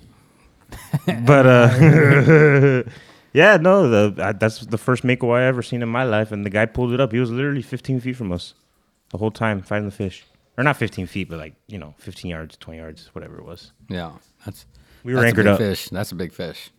But that was the uh, those. It was blue, blue, dude. Uh, have you ever seen one?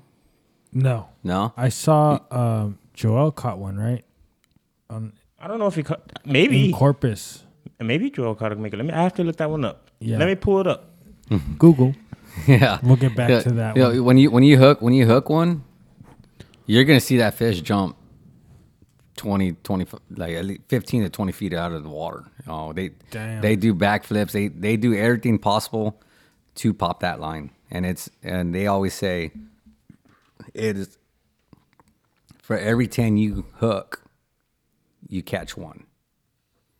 I've hooked six of six or seven of them, and I've never I've never even got one. gotten I've one. never got one close to the boat. It's coming, buddy. Three more. You almost there. Come on, DJ. Where's it at? Where's it at? He, um, I'm more than sure he has. That, uh, I definitely see a thresher shark if that's maybe what you're referring to, but I'm No, I'm no, still no. going through it. I'm still going. There's a lot of Facebook to go through. He posts a lot of sharks. Uh, we just gotta text him and uh, see where. Confirm it. yeah, just have him uh, let us know.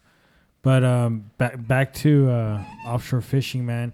Um, is there certain you know lures that you like to use over others? Yeah, it just is. It really depends on on what we're fishing Targeting, for. yeah. Yeah, what we're targeting. Like if we're out marlin fishing, up, up uh, you know, I'm gonna pull some some really badass lures. Uh, you know, now if we're looking for kingfish, I'm gonna pull a three dollar lure. I'm not gonna spend. I'm not gonna spend fifty dollars for three fish to jack up my lure. You know. Just- And on I'm- your spread, buddy, you're looking what your how many lines out there? uh, if it's a, you know, if it's just a, you know, a five, if it's a six, eight hour trip, 10 hour trip, I'm pulling five lines. If I'm doing a, like a 12, 14, 16 hour trip, I'm pulling seven lines. Nice. You know, and it's, it's a lot to, you know, it's a, it's a lot of lines. a lot of work. Yeah. Especially, especially if you hook up to a, to a really pissed off blue marlin, you hook up to a blue marlin or a sailfish or, a Or white marlin or a pissed off captain. you hook up you hook up to a fish, you know, and you, and and it's out there dancing. It's out there dancing around, and you got to clear those lines as fast as possible because you don't want to get tangled up. You get tangled up, you're gonna lose the fish. And then you have to deal with a bunch of lines, dude. Yeah, yeah, and it's not fun. It happened to us in Mexico. The deckhand was not paying attention, and um, one of those mahis tangled up a bunch of lines. I think four lines. Yeah, And so you could tell the captain was real frustrated with this guy. You know what I mean? But um, at, at the end of the day, they made it work, and we caught a bunch of them. But it's cheating over there, man. There's so many. It's like our speckled trout here. oh yeah, It's crazy See, it's it's like when you guys are talking about like, oh, I want to go like bait fishing. When you're talking about rattlesnake and all kinds of like all the little islands and stuff, I I don't even know where the hell that's at. buddy, let me tell you, buddy. There wasn't any water this month in Rattlesnake. Oh, it was pretty. It was. I went to South Bay to go look for some some trout a while back, and it was couldn't even get. I couldn't even get it past the, past the channels. It was. I looked in there and it was all it was all dirt. I was like, well, damn. It's been like that, dude. It's been nasty out there. And so, how many trips are you running a year? Uh, my best season, I had 100, 173, 174 trips from January 1st to December 31st. Um, you know, it's just, it, that's just weather permitting, you know, there's, you know, uh, like June, when June, when snapper season opens up, it's, they always say Juneteenth is going to be windy. It's going to be rough, which is most of the time it's true. Back in the day when I worked for the Murphys, though, they would always say like mid June is when it dies down. It dies down. Yeah. And it was true. Like second week would come in and it's like, oh shit, the winds are gone. Yeah. And like season kicks off and And it- everything. it gets good. Water starts rolling through. You know. That blue water pushes in, the, the warmer water starts getting closer. Yeah, it just gets good. Um, but that time of the year, you know, it's it's snapper season, and most of the time, instead of it, instead of doing a twelve hour trip, I just tell them, hey, we're doing it. We're gonna do a quick snapper trip. We're gonna go catch a snapper coming back home, just because a lot of people do come down here to come and fish, and if if I cancel on them, I've ruined their trip. Yeah. Yeah, they spent a lot of money. Yeah. Just, yeah. So they, they they come down here to fish. So so most of the time I'll try to get them out there before and back to the dock before it's too before it gets too rough. Now if it's too rough, then then I call it.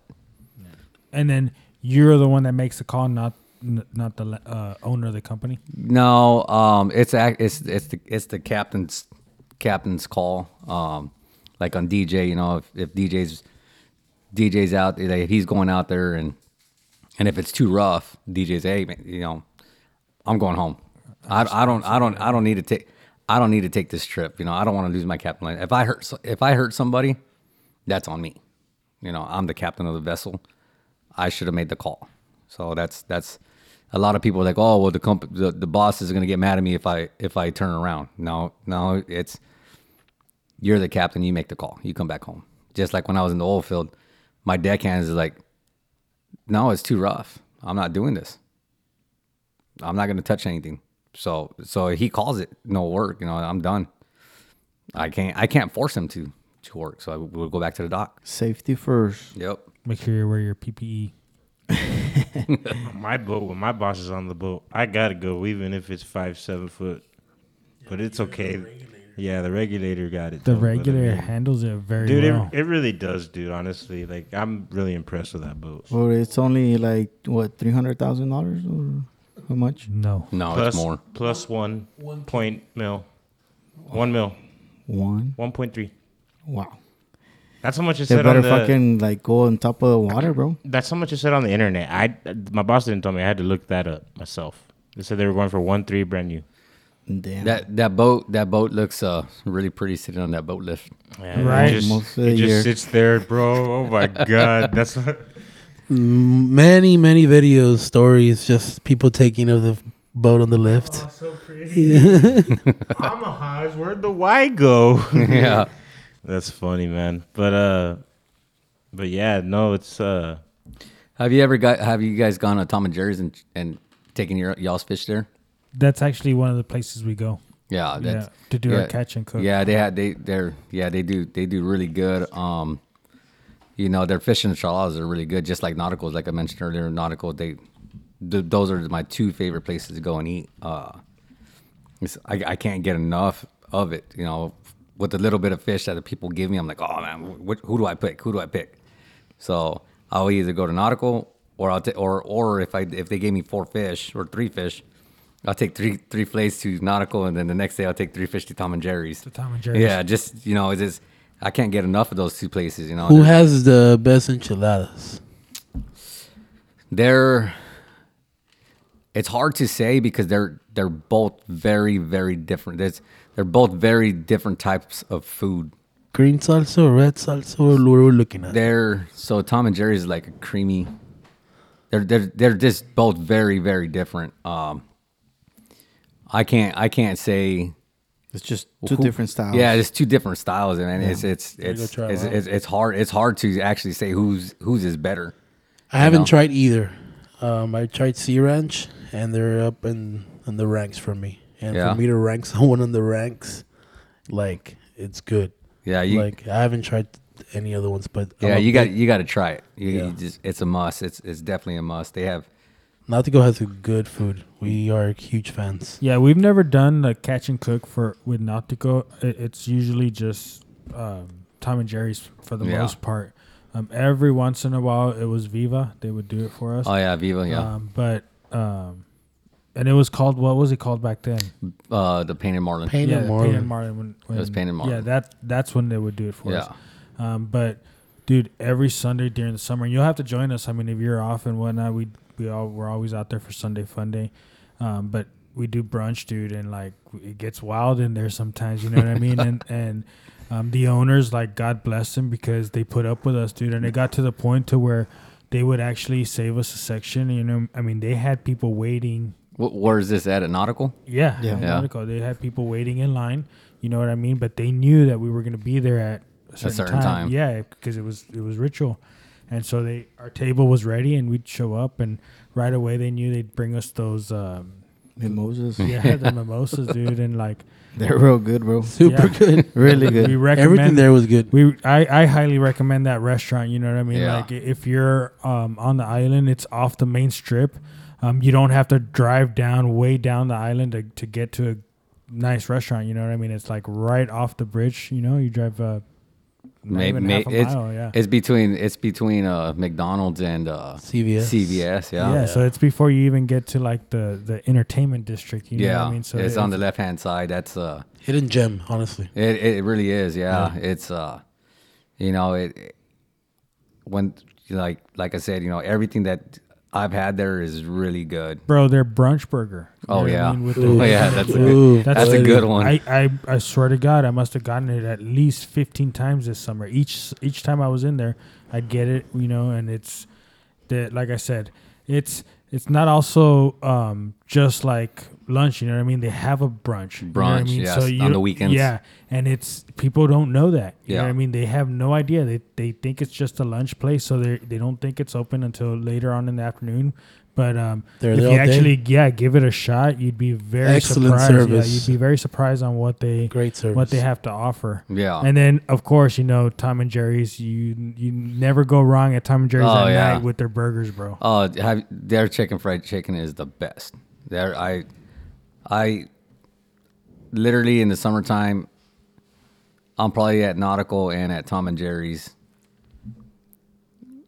every night. Yeah. Well, I mean, Tom every and Jerry's i- is a vibe was, itself. I was dude. about to say at the if you want to catch all your local people, go ahead and go Tom and Jerry's from the hours of two to six at the bar at the back Yeah. corner. it's yeah, Tom and Jerry's is is good. I, I love I love going there. You know, to have the bar, especially during football season or or baseball. You know, it's it's it's it's not a sports bar. It's uh, it's actually just a restaurant. It's a they restaurant, have, yeah. they have so many TVs there that they they show all the games. You know, even if there's nothing going on, the, and it's soccer they're showing the soccer games, you know, or basketball or something. They're always there's always something going on there, and I and you know, uh, Cody Pace is the owner. Well, uh, the the son of the owners.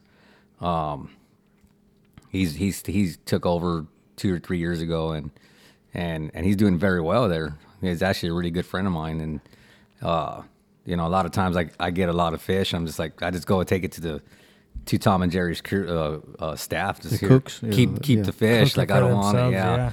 and and uh, their cook, you know, his name's Tavo. I.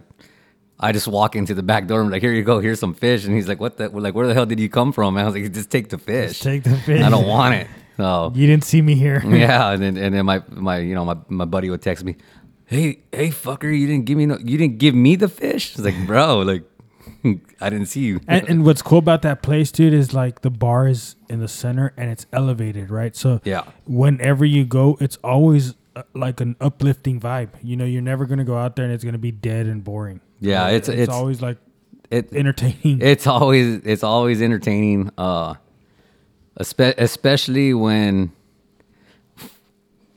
when all of our friends are there. You know, Yeah, yeah. it's uh, it gets pretty pretty wild. pretty wild there I think sometimes. I only been there like once, dude. But I mean, the by the way you're you're you're Locals about, only. yeah, yeah, like I feel like if I'm gonna walk in there, everyone's gonna be staring at me like, who the fuck is this guy? Like, this is our bar. No, dude, it's it's it's super packed.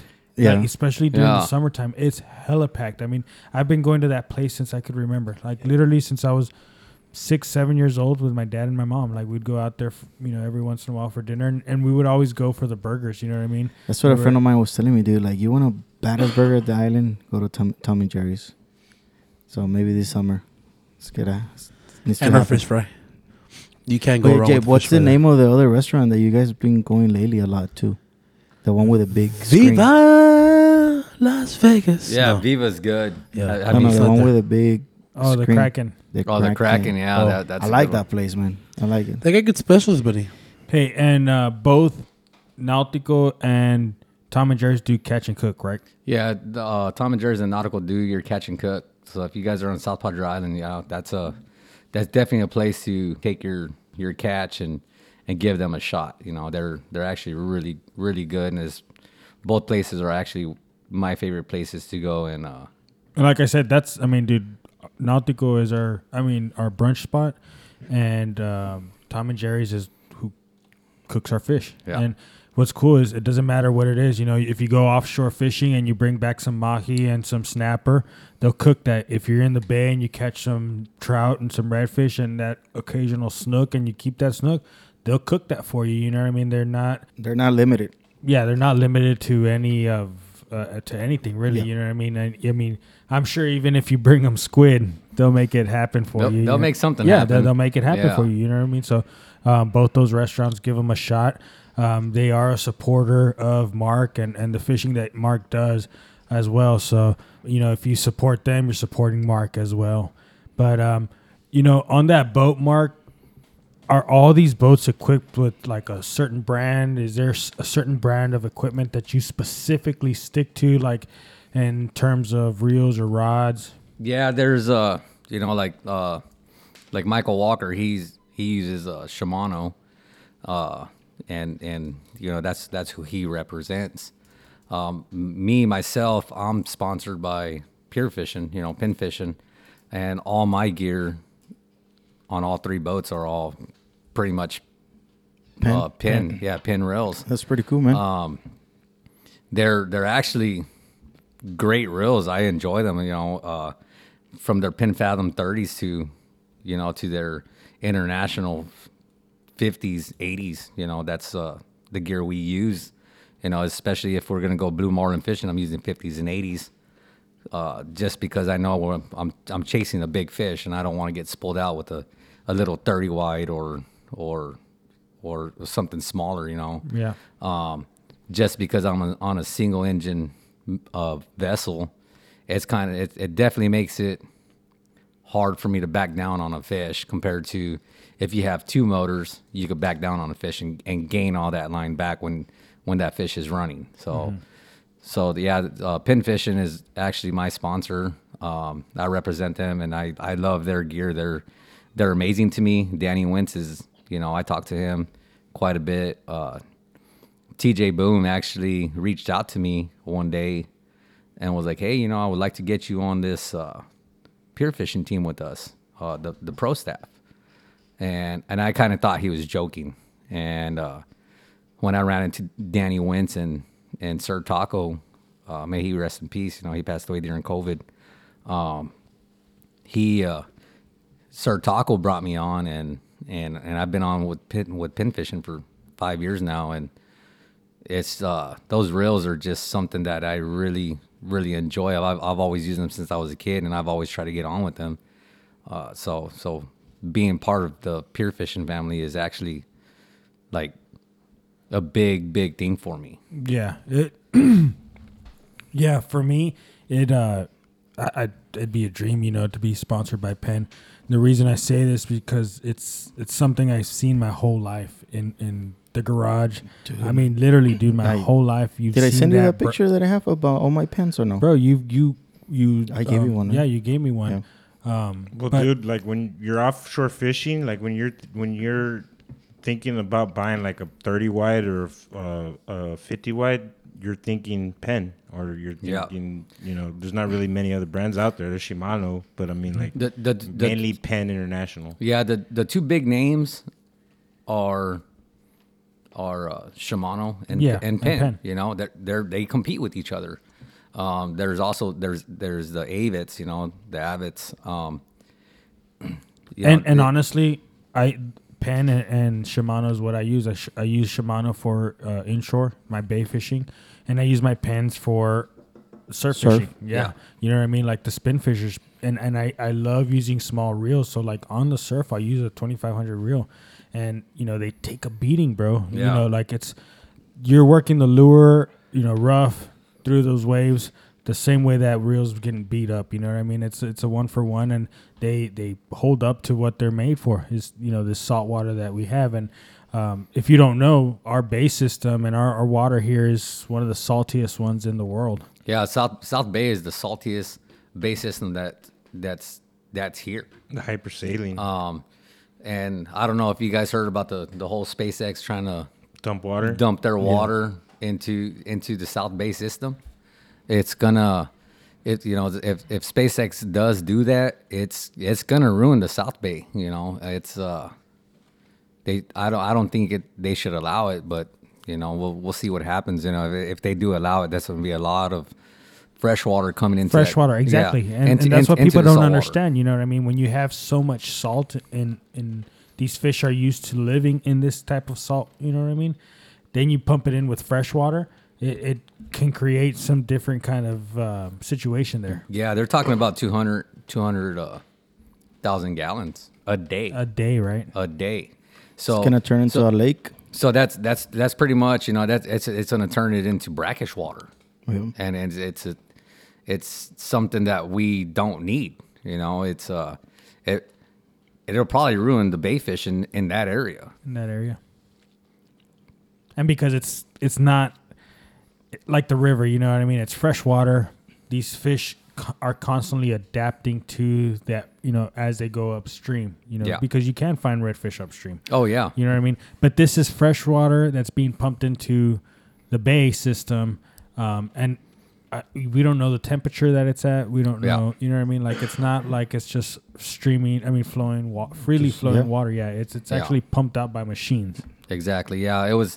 It, I know it was brought up a, a while back, maybe a month and a half ago. Everybody was talking about it and how how it, it would affect the South Bay area, and uh, you know they were actually doing a petition on on signing it, and you know hopefully it didn't go through or whatever. Uh, you know that's that's a big deal, you know for for South Bay area. I think their other option is to go into the river, right? No, well, well, right now what they're doing, they're hauling the they're, they're hauling the water out on on trucks. Yeah.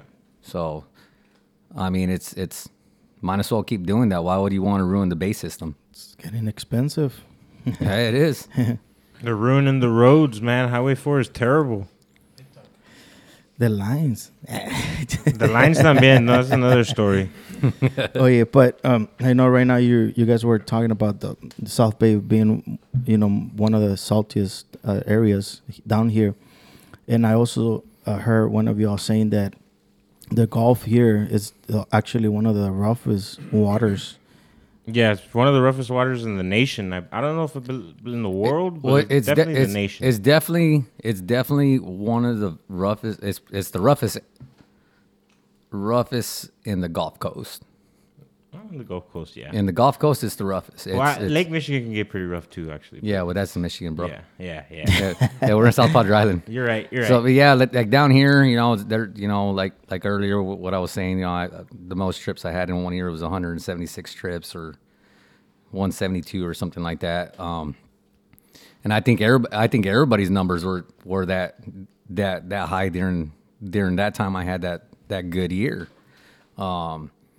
So all those trips were because you had great conditions. Yeah, we had great conditions. It was really nice. Uh, fishing was really good. You know, they didn't close amberjack season down, so we were able to catch amberjack for a month. And then they, they reopened snapper season during October, and uh, or it was like September or October or something. I think it was September in October, and it was a 25 day season or 24 day season, and we were able to fish every day during that time. And and when we booked, when when they opened it up, we were doing 12 hour trips, 14 hour trips because those are the people that were they're they didn't have the kids. You know, the you did- did- their uh, the kids are in school, so they did a little vacation, and and most of them, most of the people that booked that that, that time of the year was they were from the valley, they were from here, and and so while the kids are at school, They were coming. they were coming fishing, you know, and they, they got they got free time. They came, and the thing is that you were catching your amberjack, you're catching your red snapper, your wahoo, your tuna. So so at the end at the end of the day, you're walking away with two 200, 300 pounds of fish. Damn. That's a lot of fish. Hey, hey, but you mentioned that the like Amberjack was open. Uh, what be the reason why they'd be closing it? They closed it down due to supposedly that they were overfished, and we don't have a lot of amberjack, which is I definitely could take you Please, please do. yes, I, I could I could I could definitely take you to a spot where and I'm sure Michael Walker could do this, Todd could do it, uh, All your local, yeah. Daniel, you know, all, all the sport fishermen, you know, charter boat captains. I'm sure we could all Jeff, you know. And this past season, y'all were closed, or yeah, we, we weren't even able to catch them uh, during during August which and is September. you? Oh, okay. you know, and that, and and that that put a that put a hurting on us. Uh, that's you know, snapper season closes and then amberjack season opens, and it's like okay, now now we have another season of fish. Yep. and and they shut it down. So Is that is this the first year they do this? they did it the year before where we couldn't even fish during May because they open up in May and then they open up in August or September, depending on the snapper season. They try not to overlap snapper season with amberjack season. Yeah. When I used to work for the Murphys, I used, I used to book, and I don't recall them closing Amberjack. The days for Red Snapper was outrageous sometimes, like you said Yeah. earlier, like six days and all that stuff. Yeah. Um, but yeah, like it puts a hurting on you guys. But Amberjack, I didn't know they even had a closing for it because it was, I guess, the lack, the numbers were low. Yeah, well, they said that we over overfished them, which is BS. yeah, it's a bunch of BS. Probably Um, the Mexicans. even even with uh, hey man, easy, we're we're, we're Mexicans, bro. uh, you know what I mean by that. no, we're we're Americans. Uh, but no, like, but, but it comes down to like even with like uh, you know, I love I love bottom fishing for grouper. That's I I love fishing for grouper, and once they you know they they this past season they shut down gag grouper. I they shut it down on November nineteenth or the eighteenth, and I went out the next day thinking they were going to close it on the twentieth or something like that, and I went out there, and we caught a really nice gag grouper. It was like 35, 40 pounds, and I checked as soon as that fish came into the into the boat. I was like, okay, we got to we got to keep her fish. So I, for some reason, I was just like, I just had a gut feeling. So I sent three text messages out. I sent one to my boss, one to Todd O'Leary with the Real Madness Sport Yes, Fishing, sir. and then I sent one to my girlfriend. Oh no, I sent four text and uh, four text messages. And I, I texted Jeff Harton, and I was like, and all all four text messages was, "Can you check if gag season's still open?" See who could reply the quickest. Yeah, see who could reply the quickest because I'm offshore. I'm I'm 45 miles out or 40 miles or something like that, you know, and I'm I'm trying to go off the little app that I have that you know it, it works out there and on the app that I had it said it was closed. It closed the day before, but I wasn't 100 percent sure. So the first person that responded to me was Jeff, and then my girlfriend, and then Todd. Is this like in the back to back? it was it was like it was like seconds it was happening and no they it closed the day before so we released that fish you know we made sure it lived and it, and it swam off and i moved from that location i was like okay there's gag grouper here i gotta move from here moved to another spot caught another one released that one to- Typically, they're when you Yeah. say move, they're there. You're looking at a good number of them. Well, yeah. Um, normally, so normally they're they're uh, they're they're they're they're they're in pairs. Uh, so grouper could go from a male to a female if the numbers are low. A lot of people don't know that. So if the numbers are low, if there's a lot of males and no female, they'll switch over to female, which is pretty crazy. I didn't believe that, and I had, to, you know, This shit happens in nature, like legitimately. Oh, was like in real- oh, was in humans are real trying life? To do. Yeah, That's yeah. shit. So I, I was, you know, I was sitting there. I was like, yeah, this, I was like, that's that is. There's no way. But I, I, I, I, uh, I had a few people like actually confirm that. Damn, that's crazy, dude. Real I'm life. mind blown. But yeah, so, so for them to close gag season on us, gag grouper season on us, it kind of, it kind of, it, it kind of hurts us because I think that during November, December, that's I, I, you know, or October, October, November, December. I think those are the times that the gag grouper is good, and they sh- and they shut it down every year that time. But this year, I don't even think they're gonna. I don't. They still haven't even opened it back up. Um, they're supposed to open back up in March, but I don't know if it's gonna open back up. So, so that yeah, it, it affects In us. reality, if you ask like any other fisherman out there, like if it's close, like they would say otherwise. Like no, it's it's out. It's a good number. Like because when I worked with the Murphys again, like all these information that came in was always like the dock people, you know, knowing their knowledge, and then like fishery coming in and asking you, telling you like, hey, like these are the reports, whatever. But like you know, it's never the report that's always right, right? But these fishermen that fish out there for years, you know, don't get to see what really they're saying. yeah, It's like the snapper, like being the keystone species out there. Like some of these wrecks, there's you just can't catch anything but a snapper. You know, you're just catching snapper after snapper after snapper. You know, there's a hundred other different species of fish that you can catch, but that's the federal government says there's no federal snapper. Yeah, they shut they shut us down. You know, it's, it's crazy. So back to your question, Ruben, if if if I would reach out to to another captain and ask that if that same question you asked me, if they could respond to to okay, so they shut down gag grouper season, and then all of a sudden everybody's catching gag grouper. You know, it's, it's like they know when to shut it down because it's already happening. You're catching gag grouper. Um, you know, you could ask Todd O'Leary. You know, he he he'll straight out tell you. I swear, the gag grouper know when they sh- when they close when they shut gag grouper season Because they down. start they start biting on it. They start biting. You know, they start. we start catching them and it's closed. you know, and we have to release them. And half the time we don't even like, yeah, they swam off, you know, they're, they're 360 feet, 300 feet, 200 feet, and they swim, they, they take off, you know, they're fast, you know, they, they take off, but Yeah. You don't see them after that. You do, don't do, do they get eaten on the way down? The, do a, sh- well, does a shark eat it? Does a dolphin eat it? I mean, Never know. who knows? Yeah. You know, it's, it's, So um, going back to the you know the the Gulf of Mexico being one of the roughest you know uh, I guess uh, waters in the what did you say DJ in the what It's actually the Gulf Coast. I mean, like, because compared to like the Atlantic Ocean and the Pacific Ocean, they get like 30, 40 foot waves. Yeah, it's and it's rare we get those, but it's like the seconds apart that where it gets really rough, like five seconds. You know, the waves are so close together. You know, oh. out there in the Atlantic and the Pacific, they can be, you know, 10, 12 seconds apart, 10 footers. You're not really going to feel that because they're so. I mean, you'll feel it. I'm not saying you won't, but they're They're so far yeah, apart. yeah and I guess that my next question is like so 170 some trips you know th- that was a good year here in the in the South Padre Island um, how do you compare that number to like Florida some other areas like uh, is is that number gonna be way higher somewhere over there Yeah, definitely in Florida it's to be a lot a lot higher just because it's it's calmer.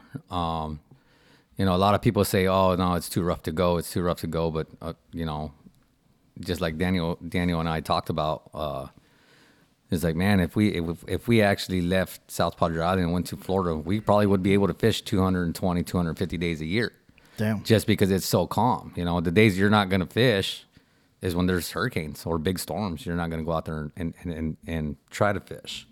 Um, I've been out there, you know, 2013, I believe 2012, 2013. I actually went out there with Brian Barrera and, and one of our other buddies. And uh,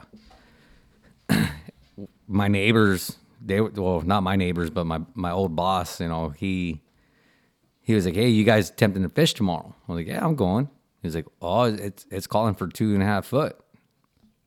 Oh, okay. Well, I fish in four foot back at home every day.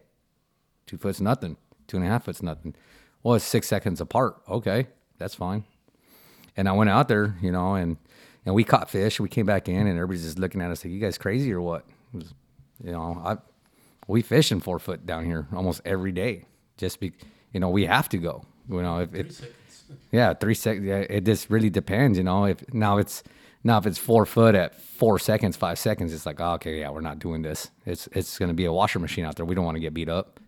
So yeah, and in Florida, yeah, you're definitely gonna get more trips out of Florida, or maybe at like Alabama and Venice and all that. You know, they they get a lot more trips out of out of there than than South Padre Island. That's for sure.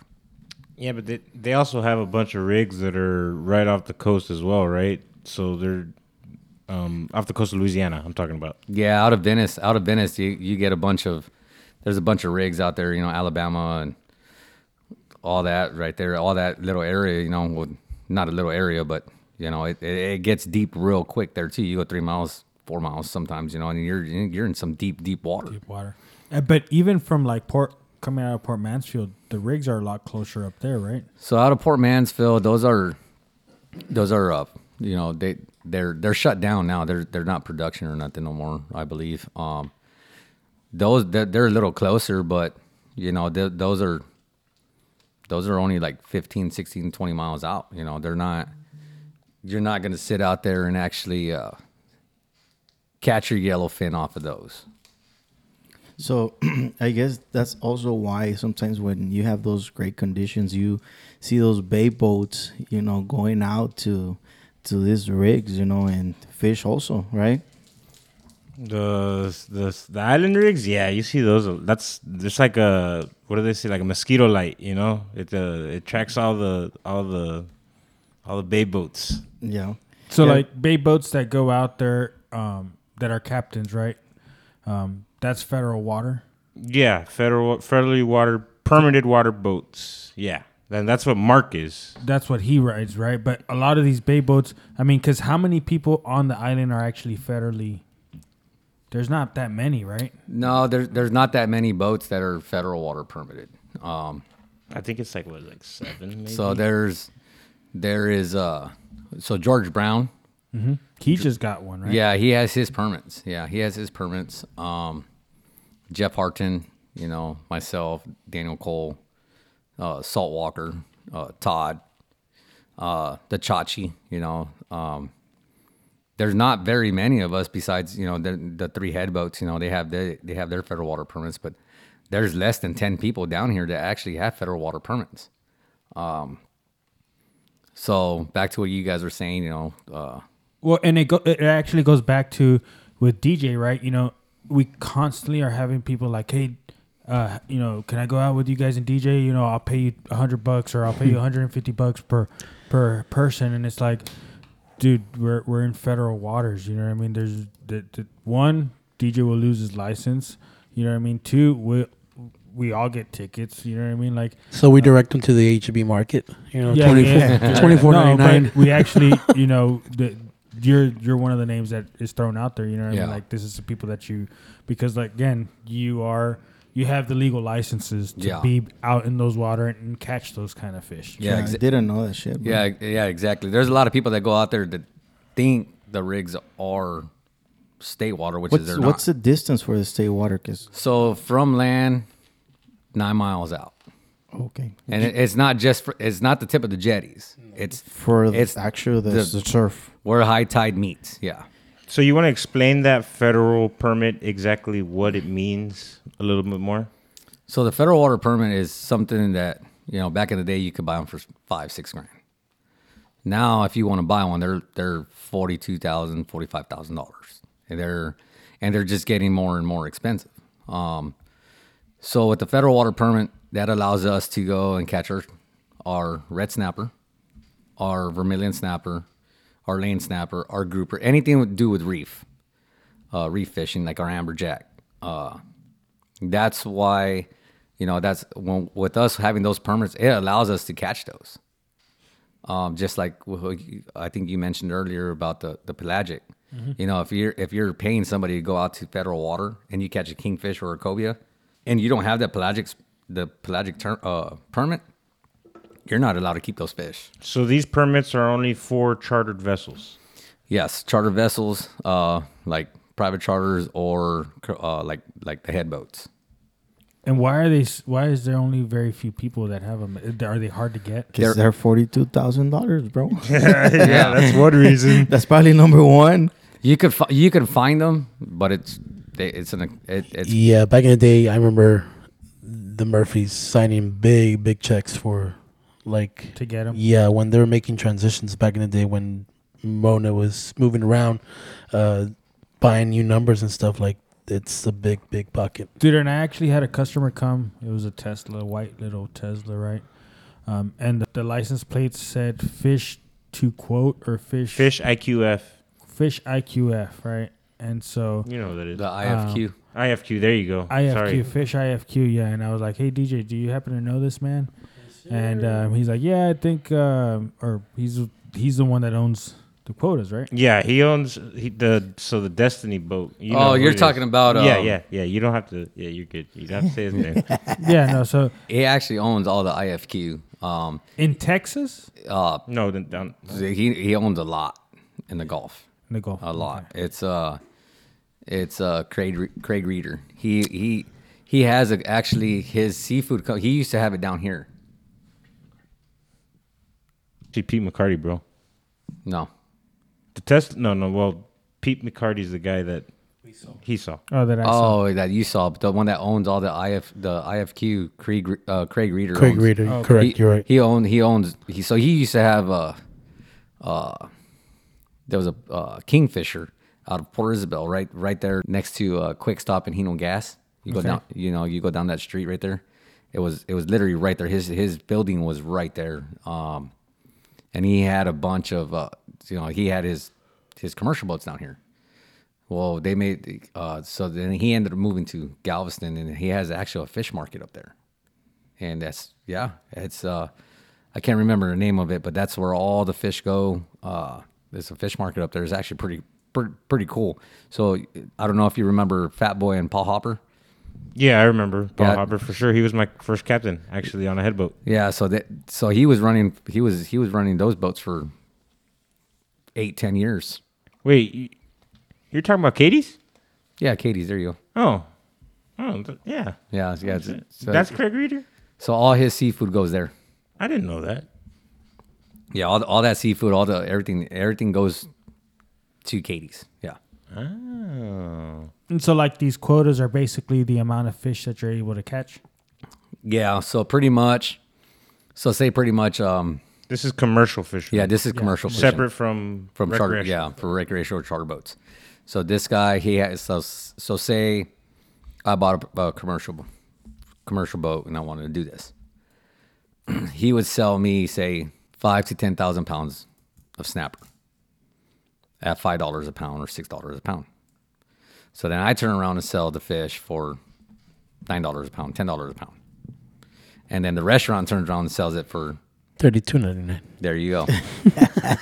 that's the way it works. That's the way Yeah. the industry works, and that, that's how everybody makes their money. You know, you got to pay for your fuel, you got to pay for your de- your your your workers. You know, you- Yeah, Destiny would come in with about thirty two hundred pounds of red snapper, and Sea Ranch would take it all. yeah, Damn. It's the a whole what three two days haul.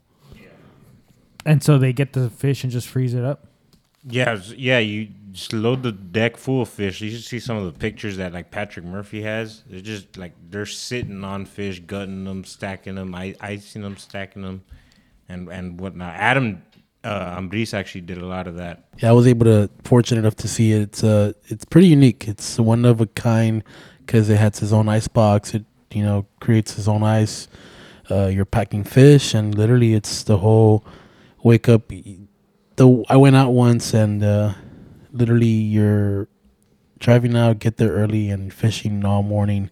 Eat a quick lunch, and you're hauling. I mean, I'm talking about long lining hundreds and hundreds of snapper. Like it's just constant, constant, constant squid, squid, squid, and you're looking about every what three, four inches a hook, maybe a little more. Six yeah, a little bit more. Yeah, About, about eight, ten inches. You know, it's a just back to back, and it's just, I mean, it's crazy because they go out for what two days, come back in, no more than two days. It's a quick haul, and everything straight to the local. Um, Fisheries. yeah, which is mainly uh, uh, at the time Destiny had a contract with Sea Ranch, and all of it was straight to them. And mainly, I, I don't think they ever froze anything. To be honest with you, uh, everything sold there so quickly, like in and out, like in weeks or whatever you want to call it. Dude, so I mean, back to a little bit of fishing and whatnot.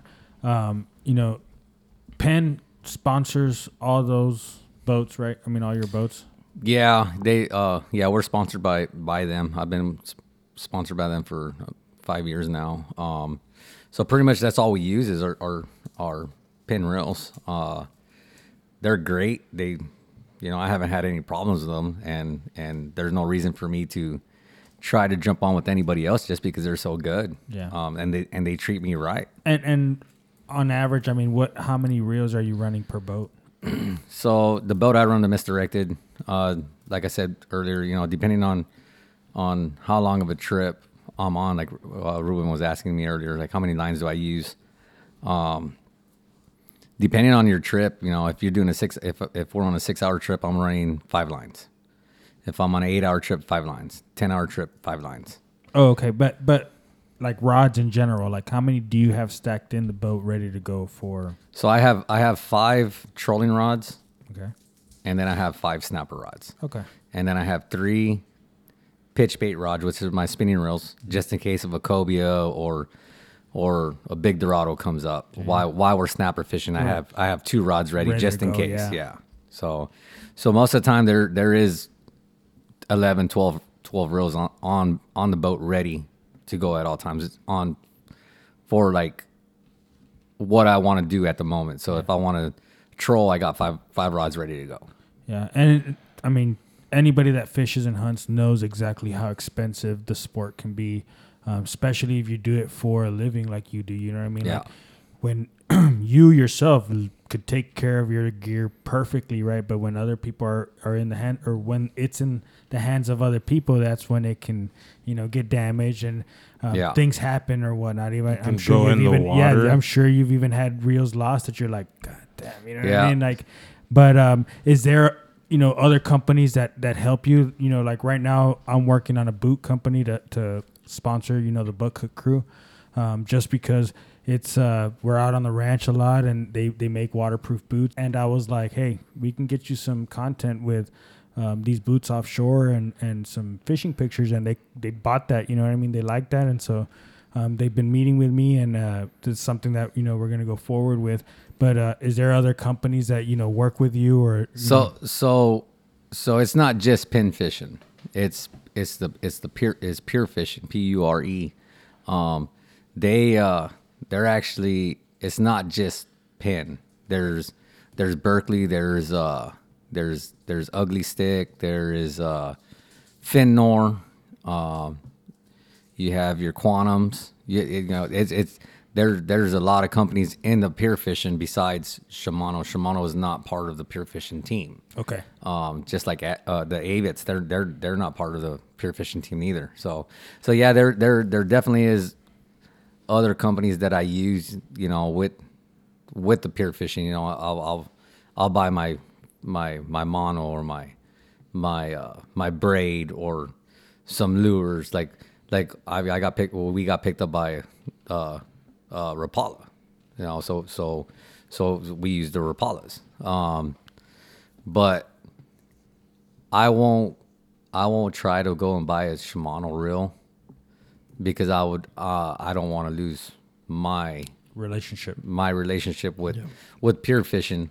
And and just because they've been so good to me in the past couple of years you know uh five years they've been real good to me so. And their products work. And everything's good yeah yeah the product works and everything's good. So like so when it comes down to like uh like like clothing wise Yeah, I was gonna say I see you got a nice cool shirt there that I've been eyeballing for the past two Uh, hours, three hours. Yeah, this uh, this is actually my girlfriend's uh, uh, uh, little little little boutique. You know, it's uh for women and uh for men. You know, it's it's it's called the Isla Enrica out of South Padre Island.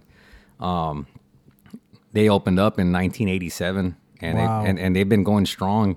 I'm sure if you go if you guys go out to Tom and Jerry's or Nautical or anywhere's on the island, I, I guarantee it, you're gonna see four or five, six people with with a nine five six nine seven or or local or or Isla shirt or something like that. so Uh, the the shirts that say Isla that's that's her. that that's that's that's my girlfriend's store. Yeah, so you know what I thought was super cool, man. Um, I was like, I wa- I walked into Salt Life in Port Isabel, right, and I was like, you know what's fucking badass? That this local brand, you know, this Isla brand, has way more inventory and product than Salt Life did themselves. You know Yeah. what I mean, and like for Buckhook itself, like that's one of our goals is to be in a bunch of these stores that are local yeah. um, and big stores, obviously, right? But um, I literally thought about that. uh, I was there, I think it was a week and a half ago, man. We went to go, or two weeks, right? Scuba, you and I, we, we went out there to go see what was going on. I think so. Two weeks ago. Yeah, Yeah. on Sunday.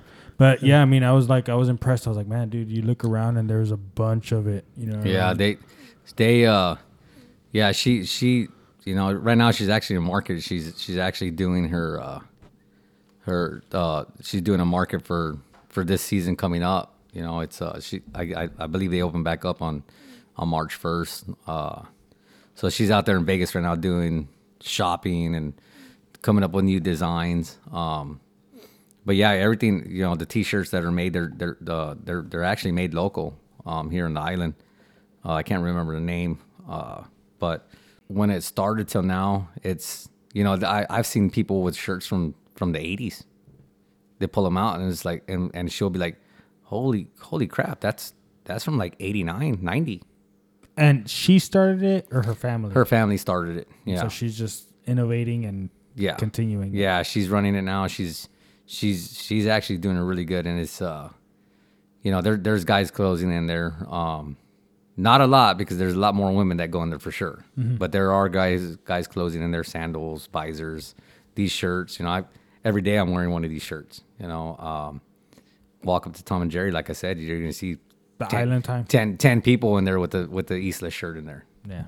so, like uh, Laguna Madre Clothing Co. and Los Pescadores de Texas, uh, they both sponsor me with, with you know with their shirts and and sweaters and stuff. Uh, and and you know those are the people I work with, and they they they don't mind me using different shirts. Of course not. You know, um, like like earlier when you were asking if I use Shimano or or some some other different reels. No, I they they we all work together. Um, you know, small businesses help small businesses. You know, that's that's just the way I see it, and I I hope everybody sees it that way. Yeah, and not only that, I mean the amount of people that you see if you're wearing a running 170 something trips a year, right? You know what I mean? That's that's 170 something people times whatever people. I mean trips On times. Yeah, yeah. exactly. That see that brand, that see that you know that shirt or that, and they're like, "Where'd you get that from?" Or we'll Yeah. see the name itself, Google it, and right away, like, "Fuck, there's a company out here, you know, doing local art and putting it on the shirts." Yeah, yeah. So, so these these designs on on Isla, um, my girlfriend's uh, my girlfriend's uh, mom actually designs them, and then now it's come down to where where my girlfriend's actually doing all the designs and and coming up with the little sayings in the back of the shirt. And, and on every shirt that's made, there's a saying in the back of the, the back, shirt. yeah. Yeah. So, um, if you guys ever come down to South Padre Island, go go check out Isla Enrica. It's it's actually a pretty cool little Boutique. boutique. You know, it's actually really nice. That's what's up, man. So yeah, I mean, like you said, do they have a social media? Yeah, they have a social media. It's on Instagram. It's uh, Isla Enrica.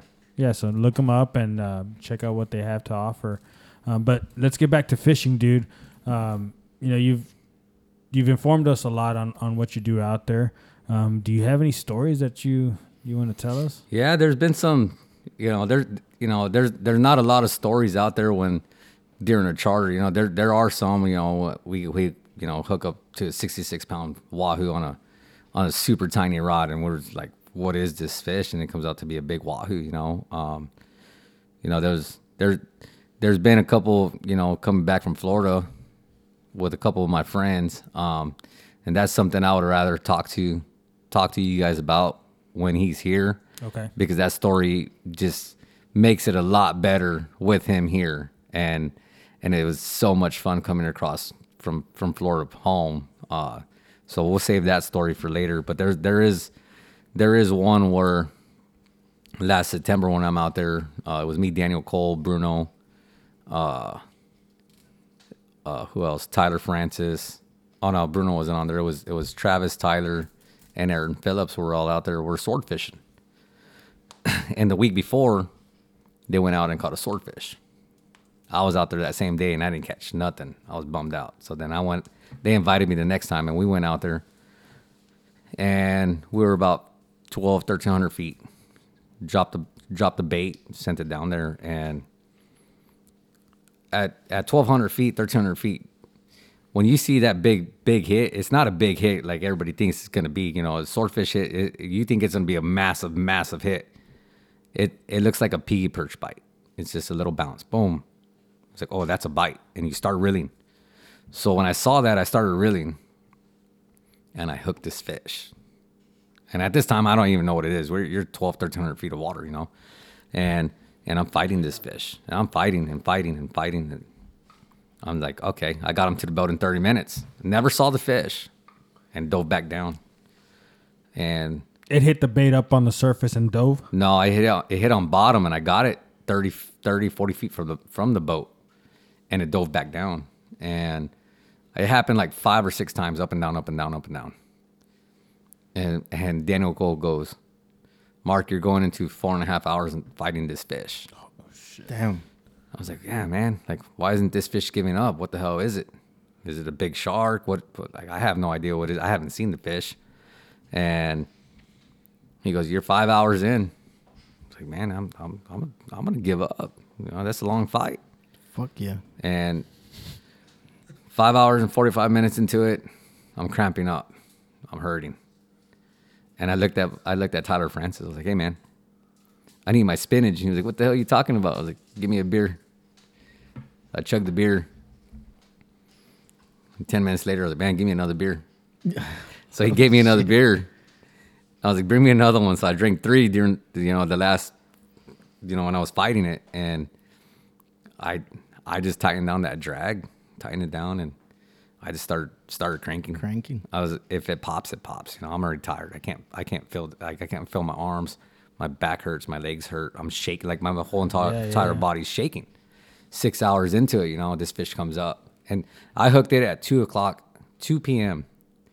And I got this fish in at like eight o'clock. Damn.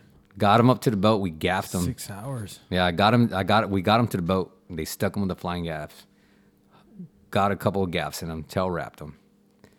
We got him on the boat. I, I couldn't even get out of the fighting chair. I was so worn out that I couldn't even walk. Dude, I, I, I believe it, man, because we caught some mahi in Mexico, and same thing. Like, you get so into it, and you're constantly fighting it that, like, once After you're done, you, you kind of like stuck, bro. You're kind of like literally stuck. You know Yeah. what I mean? Like your your hands are kind of like cramped up, your elbows are cramped up, your knees are cramped up, your back is cramped up, and you're just like slowly trying to like stretch. Yeah. out. Dude, this past year with the fucking kingfish, dude, it was like a three minute fight, dude, and I was almost like cramping out. Imagine fucking six hours. It really was like, ah. I was like, oh shit. Yeah, for Mark, five and a half hours to finally cramp up, that surprised me because I was cramping up in 45 minutes on my fight, and I threw up in the bucket probably at two hours. So, My That's my impressive. camarada Tavo, the one that goes to that trip, the over there in, in Puerto Vallarta, th- he fought that tuna for like three and a half hours, and he had to pass it. You know, because you know it was already like a long time. I can't imagine freaking six hours. So so so the reason why I fought it for six hours, I didn't hook him in his mouth. Oh shit! I hooked him on his dorsal fin.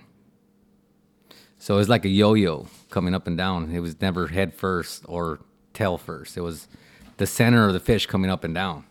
So he was he he yeah. It was it was just one of those where it was you're just dragging like a tabla through the water. yeah exactly. It was it was brutal. And when we got that fish in the boat, Aaron Phillips goes, "Well, man, you sure fucked up on that drop back, didn't you?" I fought that fish for six hours, and and I told I told I told Daniel Cole, I was like, I will never fight another swordfish, and that was my number one bucket list fish that I've always wanted to catch, and I caught that fish. It was 202 pounds, and 117 inches.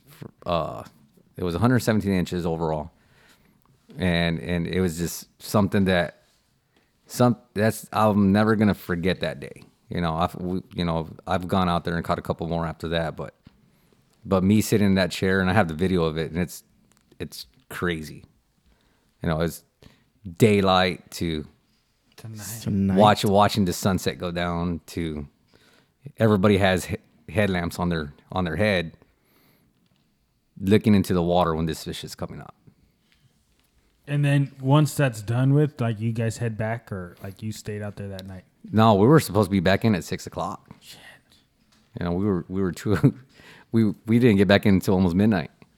Damn, dude. Yeah, by the time I got to the, when we got to the dock, I was like eighteen beers in. I was excited. And this was for fun, or it, was, it was a fun trip, you know. It was a fun trip. We Like- don't we don't you know we do swordfish trips, but it was it was just hey, let's go out there and catch a swordfish. It was like how often do you get to fish for yourself, just for fun? you know during uh You and your buddies. after after after snapper season, amberjack season, tuna season is pretty much over. September, October, November is like, hey, we got four days, four day window. Let's pick a date. Let's go fishing, and we'll, we'll go fun fishing. Everybody pitches in for fuel, and we go we go grocery grocery shopping pretty much. Yeah, yeah, for sure. I mean, that's something that we love to do. DJ, you know, make sure that we all go out and get some snapper, load the fridge up, the freezers up. Sorry, and um, I mean, just recently we were thawing out some snapper, frying it, almost burning down the house. But Yeah, that was kind of funny. Well, dude, yeah, that that oil did not want to stay stay in that that pot. no, yeah, it was bubbling. Well, Mark, it's uh, been a pleasure having you on, man.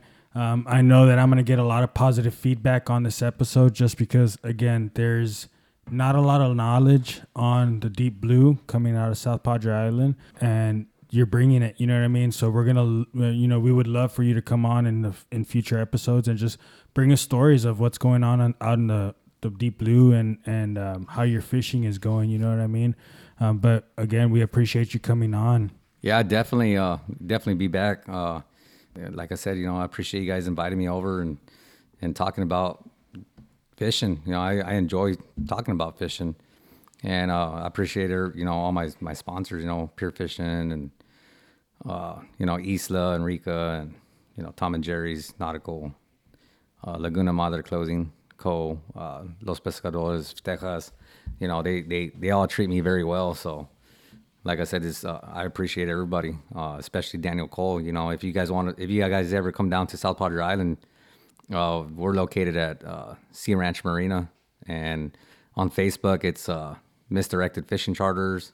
Our website is uh, TexasSportfish.com, or you can find me on Facebook at Mark Villarreal. Um, you know, I post everything on Facebook, and it's just, you know, I, I I just enjoy being out there and fishing. Yeah, man. Well, like I said, you know, we all enjoyed having you on the podcast. Um, remember, guys, whether you're a seasoned angler or a novice adventurer, Captain Mark welcomes you aboard his well equipped vessel.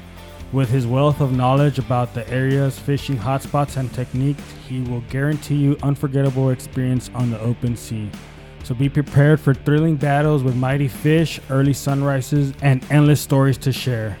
Um, so if you're ready to embark on an offshore fishing journey like no other, Captain Mark is your ultimate guide. So yeah, just make sure that you go to the website texassportfish.com, um, and you'll can find anything you need to, to go ahead and book, you know, Captain Mark and, and his vessel. Um, and go ahead and book them. You know, this is South Padre Island. The Gulf of Mexico is his playground. He is the guy to make it happen. So again, guys, I appreciate everybody tuning in to this episode.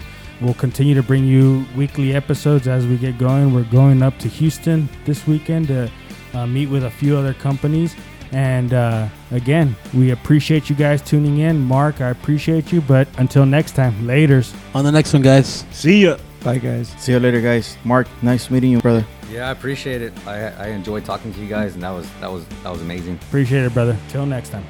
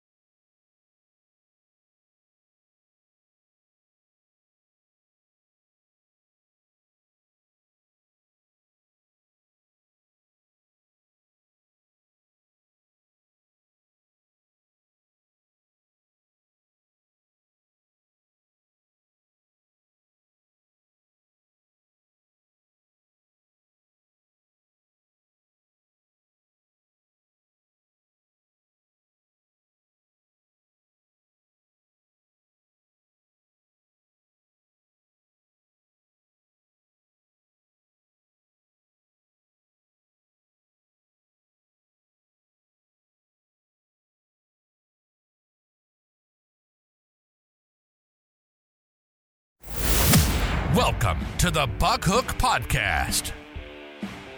From the shallow waters of the lower Laguna Madre to the deep blue waters of the Gulf of Mexico and the thick mesquite brush of South Texas. Follow along as the Buckhook crew take you on their outdoor adventure. And now, here's your host, Jason Saldivar.